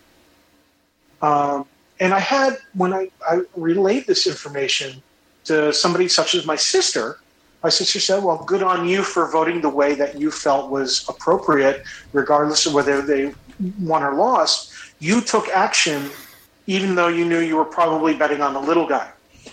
That's a good mentality. The other mentality that I was hit with was, oh, you threw your vote away. No, I didn't, motherfucker. I did not throw my vote away. I voted exactly how I wanted to vote and how I felt would best benefit this country. That is never a throwaway vote, okay? That was my voice being heard, even though my voice was not the majority vote. I made it heard. But you have and to consider the entire... got a significant portion of the votes, too, for a third-party candidate. You, you have to consider the entire picture, though. Because um, does that work in the existing system? What effect Unfortunately, does it really because have? Of the Electoral College, it does not work. We need well, to, and I've said it before, we need to get rid of that damn thing. It needs to be one person, one vote, one count. But it's really funny because, you know, everybody's playing the blame game for the last election. What the hell got Trump into to office? And... you know, one can very rightly point out that, um, well, look at the, the, the evangelists, look at the percentage of them who vote, which is just, it's off the charts compared to the rest of the United States, and for who they voted, exactly who they were told to, which is blatantly illegal. But anyways, but, you know, this isn't the first time they've been doing this. They've always been doing this. But it's just the fact that people stayed home, disgruntled Hillary supporters or disgruntled uh, Bernie supporters or whatever, whoever you want. Um, it was just the entire picture is that um, a large enough part of the vote was kept away that this evangelical drive had an effect. Yeah, and unfortunately, it's not that easy to get rid of the Electoral College because the moment you try to, the smaller states are going to turn around and be like, well, where the hell's our say? Well, exactly. Your say is there, in your there's people, about one person, one vote. At that thirty, point, it's no longer about the states. Yeah, but yeah, tech, but it doesn't work like that. Million, oh. It's There's thirty-eight million people in California. There's twenty-eight million in Texas. About twenty million in uh, New York, nineteen million in Florida, thirteen million in Illinois, and it drops off sharply from you know, after about yeah, and the if first... fifty million people in the country vote for one person, that one person gets fifty million votes, period. End of conversation. There's nothing else to it. But what about the interests of people who are in other, uh, uh, other states? You're effectively giving the vote specifically to a small fraction. The urban centers of the country. Right. Yeah. And not You're everybody. Giving one person the power of one vote. Not a representative vote, but their own personal vote. If that one person chooses to vote for Trump, that's one vote for Trump. If that yes, one person chooses to vote for Bernie, that's one vote for Bernie. Not one state for Bernie, but one vote. That yes, means if ten million people vote for Bernie, ten million people vote for Trump, that's a fifty-fifty vote. Okay. Where, where we are at this point is a completely different conversation that we kind of have to set aside for right now. Yeah. Um, voting is a big convoluted thing here in the United States, and we know it. And it has been for almost friggin' ever. We've had its problems, and we can certainly talk about that. And we will, because, you know, their election cycles will be coming up. So yeah, we'll, we'll end up talking about that. But, but the problem is that this is kind of convoluted in its own way, attached to the whole damn thing again. What do you do when people who have the drive to push their ideology onto the public, when they have enough of the public behind them to vote them in? The problem is the public wants them, but they're doing blatantly wrong, I'm not saying illegal yet, blatantly wrong things, if not directly illegal. That's that's where we gotta uh, where we gotta uh, end up taking this to to finish this off. How do you deal with? How do you deal with? And uh, forgive me for wording it this way. I, I, I feel horrible saying it this way. How do you deal with the stupidity of the masses? And I don't mean it in a, in a pejorative sense. I mean the those groups, large groups especially, that have a ring pushed through their nose and they're pulled along by it. I wouldn't call you know, it. I, I don't think it's very hard to call it stupidity. Like. You know, I, I, I know, but Dunning, I was trying to... Dunning-Kruger, call it ignorance. Uh, ignorance. No, it's it's not that, because there are people who are very, very intelligent. Like like Tech said, got a person, they, they had their they had the reason and the rationale thought out for themselves. It was it was the wrong way of dealing with it, but they bought into whatever it was. I'm... T- I'm Like I said, I, I don't, I didn't want to use the word stupid, but I couldn't think of a better term for it. The people who are simply seduced to the dark side. Uh, I don't, I don't know Programs? how. See, there, therein lies part of the problem, isn't it? That that could very easily be part of it, but it's well, nothing, such a subtle. Simple. Life is a huge, million faceted. faceted Venn diagram. I mean, oh, true that. It's it's hard to put everything into little boxes, but there is a trend, that's for sure. And that's that. Therein lies part of the problem, isn't it? I yeah. see it as but, the education is just not getting out to the people so that they can if, find their way out of everything. If we take it, okay, let's take things right down to the core. Um, you know, we're born with a basic wiring, basic instincts, um, basic behavior patterns that unfortunately are not very well adapt to this, adapted to this society. So we're expected to overcome them, you know, using experience, education, and thought. So basically, from the get-go, we're, we have a basic program. or um, a behavioral trend, if you want to call it that. you know, that that is pretty fairly predictable. And the people running things, they, well, they know how to predict it, which is why they're setting things up that way. It's just this point we have to have, everyone has to have the opportunity of breaking out of this programming to have control over their own thoughts, have, you know, be able to question themselves just as much as others, and especially authority. Quest- authority has to be questioned more than anyone else. But the other thing, too. Well, I'm and, just trying to say it's not just education. It's uh, it's almost yeah. a switch. But the, the cynical part of me is also saying that all of these people who...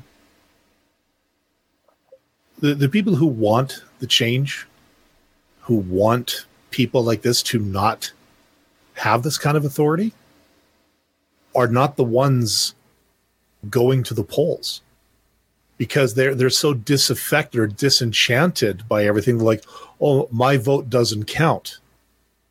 Well, that's crap. These people need these people need to be told that your vote actually counts. I know, I, mean, it's, I, it's I know that. And the thing is, those people who are disenchanted are the ones who need to get out there and cast their ballot, because that's those are the people who want the change the most, but feel completely defeated by it.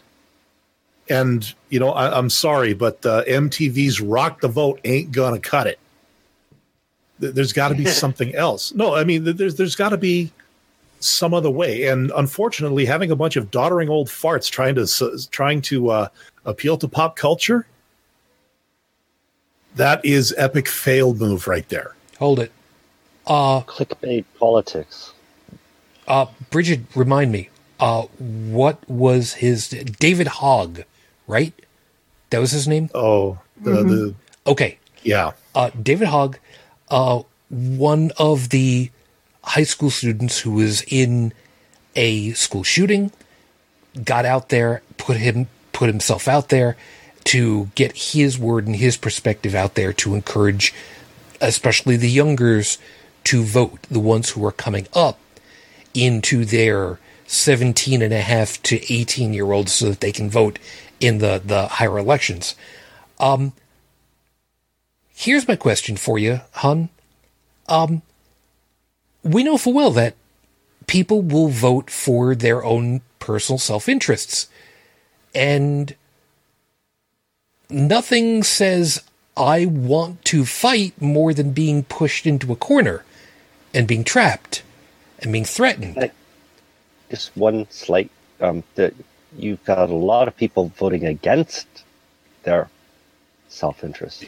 True, true, but, but not not but, the but, not the piece but I'm I working see what with. You're saying. It, They may not realize it. True, but not, not the piece I'm going for. Oh, Bridget, okay. Where I'm going with this is,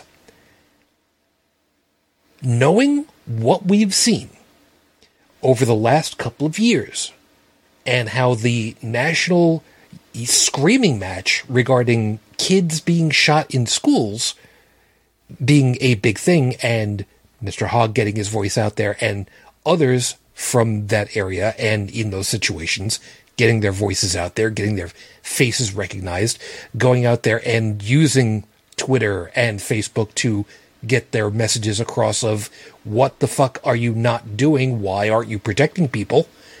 Um, do you kind of get the feeling that maybe, just maybe, the younger voters are pissed off enough to finally go ahead and just say, screw this noise, I'm going to go ahead and vote anyway? I sure hope so. I guess we will find out next year. To but that end. Oh, sorry. I, I do know that, you know, more kids are becoming involved and active, even ones that are not old enough to vote and won't be for a few years. I also know that, you know, from my job, where I had previously a lot of people in my office who, in their personal opinion, not their not their military capacity or their government capacity or anything, all within the guidelines of what's called the Hatch Act and all that other crap, who used to be very pro-Trump, I've had private one-on-one conversations in general discussions and things that come up around the water cooler, as it were, where they're completely, you know, they've done a one eighty. They're like, I can't vote for this guy again. This guy's killing us. You know, he, he's he's messing with our pay. He's messing with our military leadership. He's messing with our relationships with our own allies. This guy's a nut job. And they're starting to see the light. Now, granted, I don't know if, if what I'm seeing is a small selection of a f- relative few that feel that way, or if they're a good sample of a much larger change in viewpoint. We won't really know until the elections. But what um, I do know is that that gives me cause to say it's hopeful. Yeah, I've I, I've seen a couple of um, very right-leaning Uh, personalities. Well, I was going to say personalities, but um, who are actually have been very critical of Trump, and they're actually w- with some of the things he's been saying recently. Uh, they, they honestly, they don't know what to say anymore. Now, now I still have a few people that are pro-Trump supporters that are well, still Trump can do yeah. no wrong. But that being all- said, but, but that being said, and okay, twenty sixteen, three years ago, what did I say? When he was elected, I said, you know, D N C, left, get your shit together. You've got two years to blitz the houses and make sure that you can, at the very least, cripple him to the point where anything he tries to put forward, you can you can basically do what the Republicans did to Obama. Basically block him. It worked a little bit. Now we're coming up on the big dance. The election is next year. It's less than a year away, I think, now, isn't it? No, not yet. It's not till November, right? Right. Okay. You've got... a little over a year. Yeah, a little over a year to go. You still don't have a leader. You don't you don't have the you don't have your candidate yet. And what I have seen in terms of policy, platform, and personality in the race so far has been a circular firing squad. Where's You got the left is tearing itself apart with with a frenzy that they should be reserving for, for the big dance. Yet I, I'm I'm seeing I'm just cringing at a lot of the stuff I'm seeing nowadays. And I honestly I I don't know if you guys have a candidate. You know, whoever wins, I've they've got the work cut out for them. Because, look, I will say this. You cannot win the presidency on the single platform of orange man bad. I'm sorry. You can't. You've got to deal with your economy, employment, these rumors, these speculations that there's a recession coming, foreign policy, military, taxes, education. All of this, you've got to start acting like a politician and not like some, not like a Kardashian, for crying out loud. This, and again, I'm looking at this from the outside and I'm watching this and I'm going, you guys are screwed. Yeah. I'm sorry. I, there are a couple who I've seen who are pretty good. I think um, Tulsi Gabbard is pretty good. Um, Andrew Yang was good, but then he got into the mudslinging as well, so I'm he's kind of down. Uh, Buttigieg, I haven't really heard much from lately. Um, but and, and there are others, and I mean we we talked right off the hop today about uh, A O C. haven't haven't heard from her in a while. Uh, then there's that big conspiracy theory about that. But what I'm seeing from the outside is is I'm seeing a political party that is. Even when the leader's chosen, there's got to be a lot of internal repair work And like as soon as you get the as soon as you get your candidate, you got to start campaigning against uh, against Trump. Yeah, I. I'll be honest. I, I don't have a lot of confidence. You know, uh, yeah. I got you. Um, we're getting really close on to uh, needing to wrap up. Uh, if if you don't mind, Dallin, I'd, I'd just assume that be your closing because that was more than enough to to yeah. play out a whole bunch of things. I, I I soapbox way too much on this show, but I think it's that's I don't know what why. The show is for. Uh, and yeah. besides, as we get closer in onto you know. Once we get closer on into uh, into election season, yeah, we're we're very likely going to end up into a lot of political stuff. So we'll uh, see how that. Yeah, plays off. Um, but that's yeah, later. As as far as I can say, um, cynicals, nihilists, all those people who uh, think that your vote doesn't doesn't count, humor me. Go out this time, vote people like this crackpot out of here. Like, v- vote against them. See what happens. Vote for Vermin. Vote for Pedro. You know, whatever. Nah. He, no, let, no, let's see who gets that joke. A vote for Pedro is a vote for Pedro. That's, yeah. um, I can't argue with that. Yeah. But hey, uh, that's the most honest campaign you could ever come up with. Yeah. That's, that's true. But, yeah, just...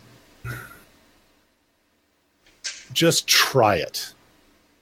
Consider this your call to broccoli. Just try it. You might like it. And you might, you actually might affect a change. I'll try not to make a reference to Star Trek now. Some people get that one. You're my people. Thank you. Get it. I, I got that. Prepared. I got that reference. I got that reference. It's Thank good. You, Captain America. Thank you, Steve Rogers. Yes. Uh, Bridget, I know that you have basically not had much to say because I, I, I was the only one pulling you in specific. Anything that you want to get in here before we have before we have to close up? Well, going back to the religious right and Koch brothers and all that stuff being all tied together, um, we're hosed. We are so hosed. And apparently, uh, you know, since there's been so much climate denier stuff that the Koch brothers are responsible for, uh, apparently they're not going to live long enough to see the damage from what they've done. At least one of them.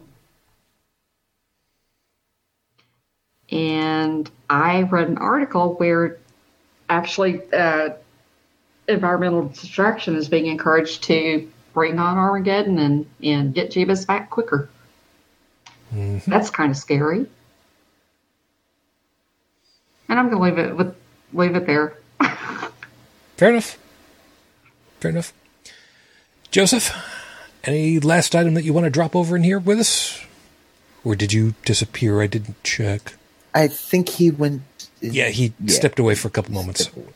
Well, in that case, Joe, any last for you?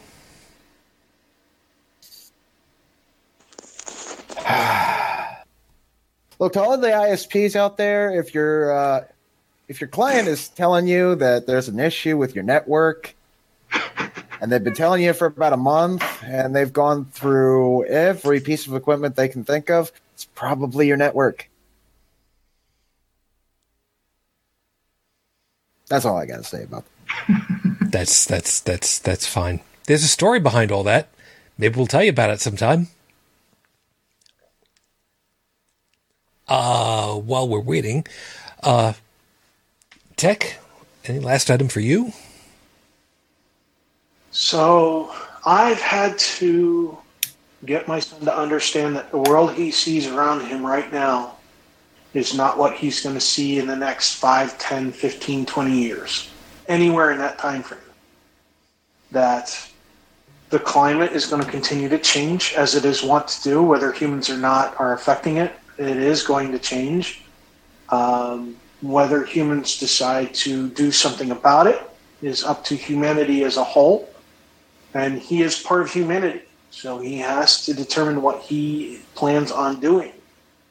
Um, he has an interest in biology and the sciences and math, uh, but specific biology. And I told him, I said, look, the best thing you can do is continue to follow that uh, desire, that enjoyment of, of science, because while you may not be the person to change the world in any way, shape, and form, you might be one of very, very, very, very, very many people who do change the world in one way or another. You have to decide where you want to be. Do you want to try to enact change, or do you want to sit on the sidelines and watch? And that is his decision to make. But I hope that he decides to act. Um, by continuing education past high school, to continue education through experience and knowledge and questioning things around him, to pay attention to the politics. Because at that age, you know, most kids find politics boring. And I said, well, here, here are some things that are not boring. Here are some things that affect you right now that politicians are talking about. They use big words that you find in the dictionary, but if you look them up, then you can see what they're trying to talk about and what they're trying to lie about and what they're trying to tell the t- truth about. So I'm trying to get him interested in that respect. And that is something that every parent, I hope, is doing in some way, shape, or form, trying to get their kids interested in what these old fogies, as well as the new young bloods, are talking about. Because it could mean the end or the beginning, depending on how you want to look at it.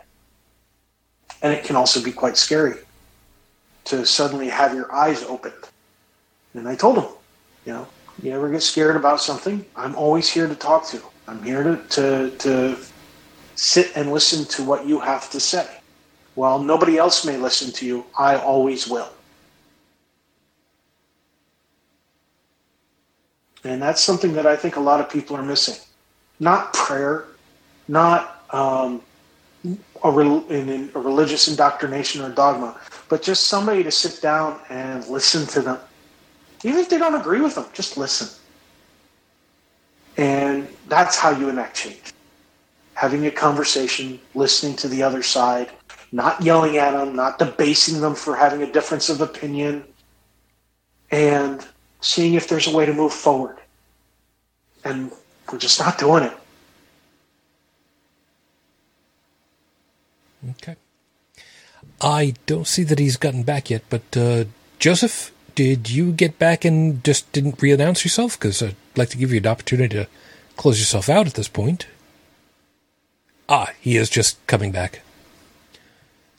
So his headphone is back on. There you are. So we're just closing out. Uh, was there any last item that you wanted to go ahead and uh, say for yourself before I close us out for the night? Uh... Yeah, I don't know what I missed while I was gone, but um, I was an advocate always for critical thought, but I think even before going there, I think we have to go to autonomous thought. I mean, we have to decide for ourselves what's good for ourselves and, and others, and we have to realize the consequences of our own actions and realize that they do have an effect on others. Um, yeah. You know, when I was a kid, uh, I was hoping that te- technology would, uh, you know, with the spread of information, that people would become uh, more aware, more intelligent. But what I didn't foresee is that technology also allows the spread of disinformation. And it can make people lazy, even. It's too easy to propagate uh, a given programming. So I really think the only way out of this is to to convince our children that they are capable of managing themselves instead of relying on somebody else to do it for them. That they can be, you know, teach... Um, responsibility, basically. and that even before critical thought. That's it. Okay. I didn't want to accidentally cut you off, so. Oh, thanks. No worries. So there was a piece that has kind of resonated for me for most of the evening for tonight after it was mentioned, and it was change. Things change, and there's no, there there is a there's a truism that the only constant in life is change. It's as backwards as it sounds on the face of it all. I was looking up some information uh, because Felix had mentioned that uh, she she mentioned a um, an electronics uh, company, uh, T V specifically, Philco. And she had one up through the seventies, I think is what uh, what she said. I'm not going to scroll back at the moment, but I remember uh, I remember some of the old time radio shows talked about Philco uh, radios, and a little bit later Philco T Vs started to happen. You know, in the fifties, and started to really uh, come on their own. And it got me to thinking about how in the sixties and seventies, you know, little portable radios the size of a paperback book were all becoming the rage. And one of the things that was a big marketing piece was transistor radios. Big thing. Because I've never seen a non-transistor radio. I didn't realize that there were some that you could lug around that were the size of a construction worker's and almost heavier than, you know, uh, lunchbox. And they had batteries in them that filled the bottom half, and there were ninety volt batteries. No, you heard me right, ninety volt, not nine, ninety, and some even more than that. And they used vacuum tubes inside of them. Yeah, never really thought about it, but it got me to thinking back. How far back do transistors actually go? They started thinking about it and coming up with the base idea for it at the turn of the twentieth century.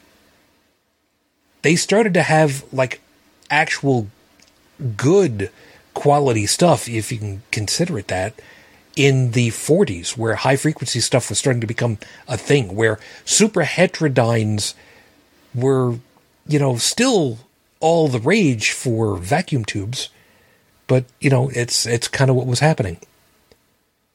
Come into nineteen sixty-five, and you look at the stuff that they were looking at for future technology into the twenty-second, twenty-third centuries. And, well, they were, they were looking at stuff like this, where the Star Trek communicator was seen to be an incredible jump in the technology that we had available to us. Little did we know that even before we got to the twenty-third century, the beginning of the twenty-first, we've got these smart devices where, with a couple of taps, you've got anything that you could want. You want to be entertained. You want to be educated. You want to share your thoughts with every and anyone and have it translated on the fly. You want to talk to the International Space Station, for crying out loud. It's doable. We haven't even gotten to the twenty-second and twenty-third centuries. And how many transistors are in this? I couldn't tell you. The people who developed the technology have no idea. They had no idea that a century after the base concept came out, this is where we would be at. We don't know where we're going to be ten, fifteen, twenty years down the line. Never mind fifty. I would hope fifty years from now we'd actually be back on the moon, but, you know, I'll haunt somebody if that comes to it. The point is, change is inevitable. It is the way of things. The question of it all is, how much are you going to be the one steering that change? We collectively on this panel, we know full well. Individually, no, we don't have a lot of sway in what's going to be happening.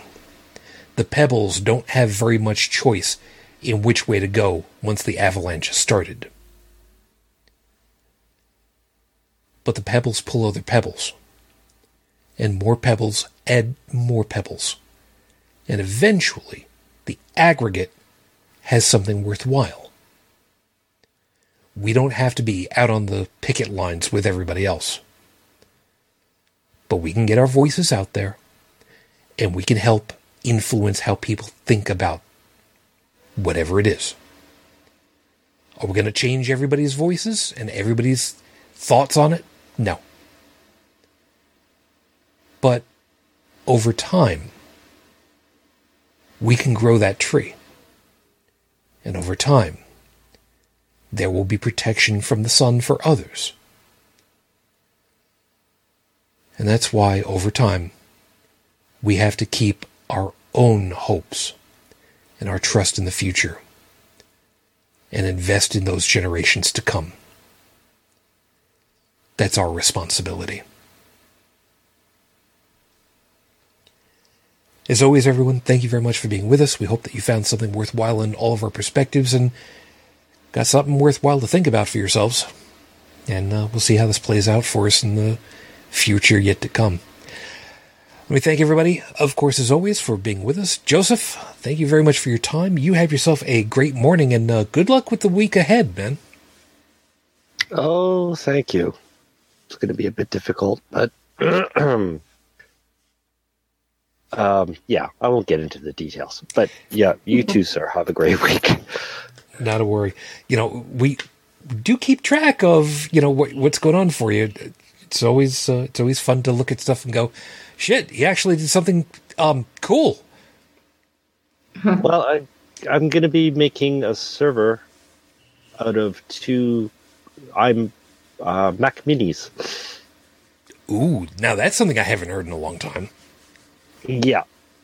And uh, I'm going to try to have them both booting from the same shared storage.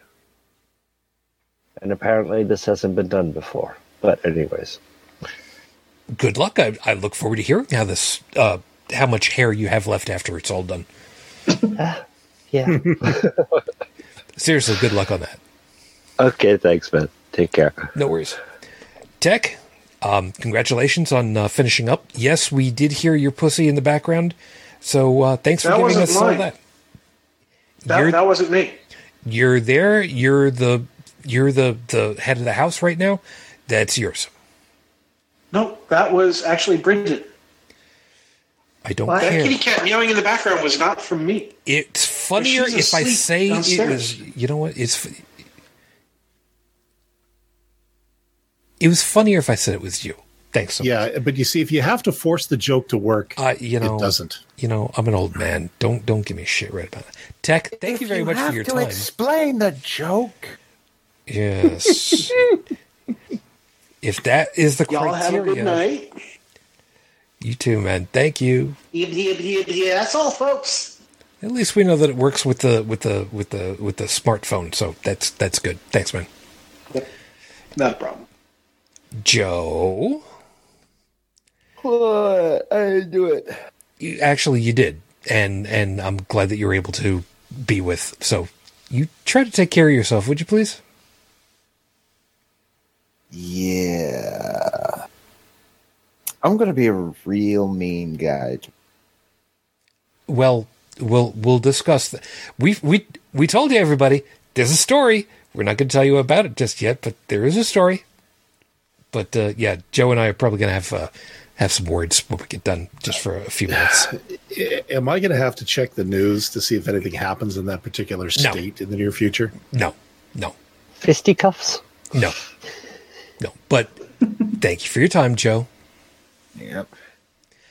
Bridget, um, thank you for catching that. I had completely overlooked that because um, I, I'm, I'm an idiot. So thank you. For those of you that are wondering, uh, I had not. I, I apparently had typoed Bridget Stain and never noticed because I was going nuts trying to set everything up and then just completely glossed over it and didn't realize. And she called me out on it, rightly so. Sorry. Sorry. It's okay. It's all right. Grammar, slammer, bammer. Well, and, and, and hey, I'm still so. Yusuf. That's because that's what you wanted, and you said as much. You want it changed? Just say that. Okay. I can make it anything you'd like. I can. Don't don't tempt me. I could put Dickhead in charge and put that on the screen. Don't start with me. Oh, so by the way, I changed the channel icon. I hope you guys all enjoy it. I, I, I saw the notice, but I haven't had the opportunity of looking. Otherwise, it's going to screw everything again. Bridget, thank you for your time. How do people get in touch with you if they want to actually give you shit? Uh, they can give me shit on Facebook, uh, Bridget Fitch, or go to my blog at bridget fitch twenty one twelve dot wordpress dot com, or catch me on the next episode of Beyond the Trailer Park, which is not going to be this Monday, but next Monday. Yes. We're doing an every two-week format now, so yeah. We. Yes. We. Not you. you. No, no, not not me. The last, the, the first time I was on, they they the the camera screwed up when we were doing the recording. Ah, uh, well, yeah. That's a whole other thing. So you are uh, you are on their uh, permanent uh, host rotation at this point? Uh, for right now, I'm covering for Morgan. She's having some real life stuff go on, and she's not able to be on, so I'm covering for her while she's on hiatus. Fair enough. Good on you. And Alan. Um, mm-hmm. Yeah. As always, thank you for everything that you do, and and, and, and just thanks. I do what I can, where I can, and the best I can, I guess you could say. Uh, as for myself, of course, I'm the curator of the uh, audio version of the show over at holy crap the vlogcast dot com, which currently my bandwidth is dying or uh, killing itself to get the latest episodes uh, in place. Should have a, should everything up by tomorrow, um, and if I actually feel inspired to cast my thoughts out onto the ether, uh, you can find that over at in the wind dot y o five dot c a. Thanks, man. Now I'm now I'm trying to remember. I I've always pronounced it aether, the uh, a e t h e r. Uh, okay, yeah. The, the the A E is yeah definitely aether. Um, okay. I was I actually said ether. Uh, I don't know which one it's ever supposed to be. I, no, I, you, you actually might have got me there because I was actually thinking ether as in E T H E R. But wait a minute, that's a chemical that, you know, that's the stuff with the brown jug that if you don't open it correctly, it explodes in your face. Or it gives that's you. That's what really... Jack Klugman taught me. Or uh, does this rag smell like chloroform to you? Yeah. that's that's pretty much what I was thinking. Yeah. Yeah, no, that that was one of the uh, the old chemistry safety things is, you know, be careful when you open that jug. Otherwise, and then some guy opens it and kaboom. That that was the one where they actually caught fire. And um, Jack Klugman, the original Oscar Madison, and Quincy M E was the guy that was doing that show. That was like a lab safety course I had to take in university chem. Uh, um Begging the Colonel's pardon, he wasn't the original. Well, no, but okay. The original from when I was a kid. Yeah, when you were a kid, there was the movie, and it was Martin Landau. No, no, Martin. Shit. What the hell was his name? Uh, Walter Matthau. Walter Matthau. Why the. You know. Uh, You're getting old. No, because he's been watching too much. He's been looking too much at the Space nineteen ninety-nine sub forum or whatever on Facebook. No. No, I actually misspoke it. And as soon as it came out of my face, the first thing that I thought of was when he was on Mission Impossible. So, screw you, man. Oh, wow, that's way back. I, I'm old. Don't fuck yes. with me. We're old. What's your excuse? And don't even bother telling me because I'm going to forget anyway. Cut shoot some slack. He had a scary moment earlier today. Yeah. Uh, yeah. Issue.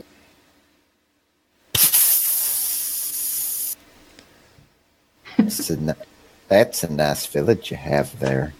It'd be a damn shame. Something yeah. happened to it. Shame if something were to happen to it. Yeah.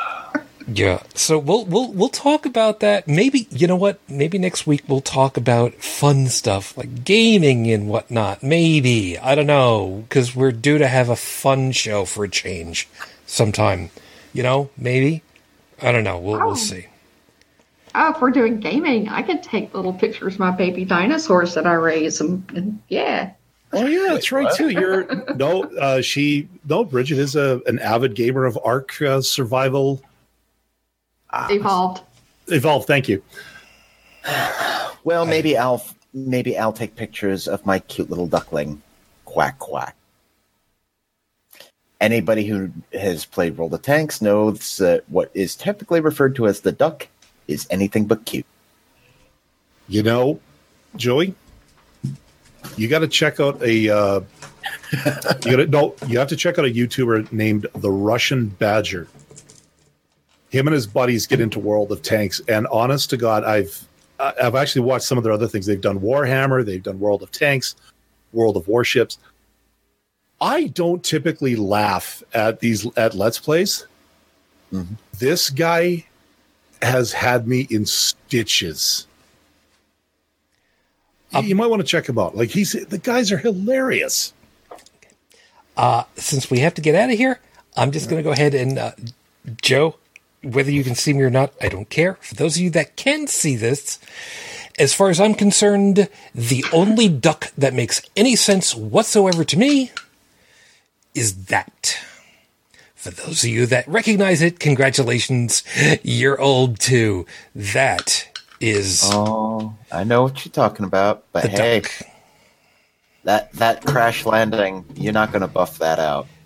Uh, yeah, that's that's a whole other thing. That's, mm-hmm. You know what, we'll talk about that another time. Maybe. As to why any of the crew members walked away with their knees being anything except Jell-O. Another time, another time.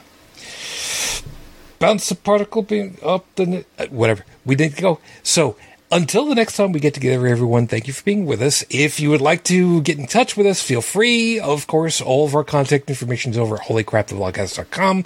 And the voicemail line, as always, is eight five nine H C T V five five four, eight five nine four two eight eight five five four. And, of course, if you'd like to drop a little bit of money our way, feel free. Patreon.com slash HCTV. Beyond that, we need to get out of here because I am a little bit too punch drunk. One too many hits in the face. Shut up. I know. I know you. But please try to have yourselves a good week. And for those of you for whom uh, school has started this week, I know, I know the last couple of weeks, everybody else has been starting. My little one doesn't start until the fourth. Please be safe out there. Please Please, especially if you are driving in school zones, please religiously follow speed limits. Please. And please, and please make sure you have your pants on. So until the next time we get together, everyone, as always, I wish you all the peace I no longer have. I wish you the strength that I've learned. I wish you well. And, of course, my lady, too damn many years later, I am still in love. Not today, Fujin. I love you. I miss you. You dream of me. Till the next time we get together, everyone, as always, good night. You've been listening to Holy Crap, the Vlogcast. Feel free to leave a comment at the show's website at holy crap the vlogcast dot com. Where you'll also find links to our Facebook, YouTube, and Twitter pages. Theme music is Twisted by Kevin MacLeod, available at incompetech dot com. And on behalf of all of us here, thank you for listening.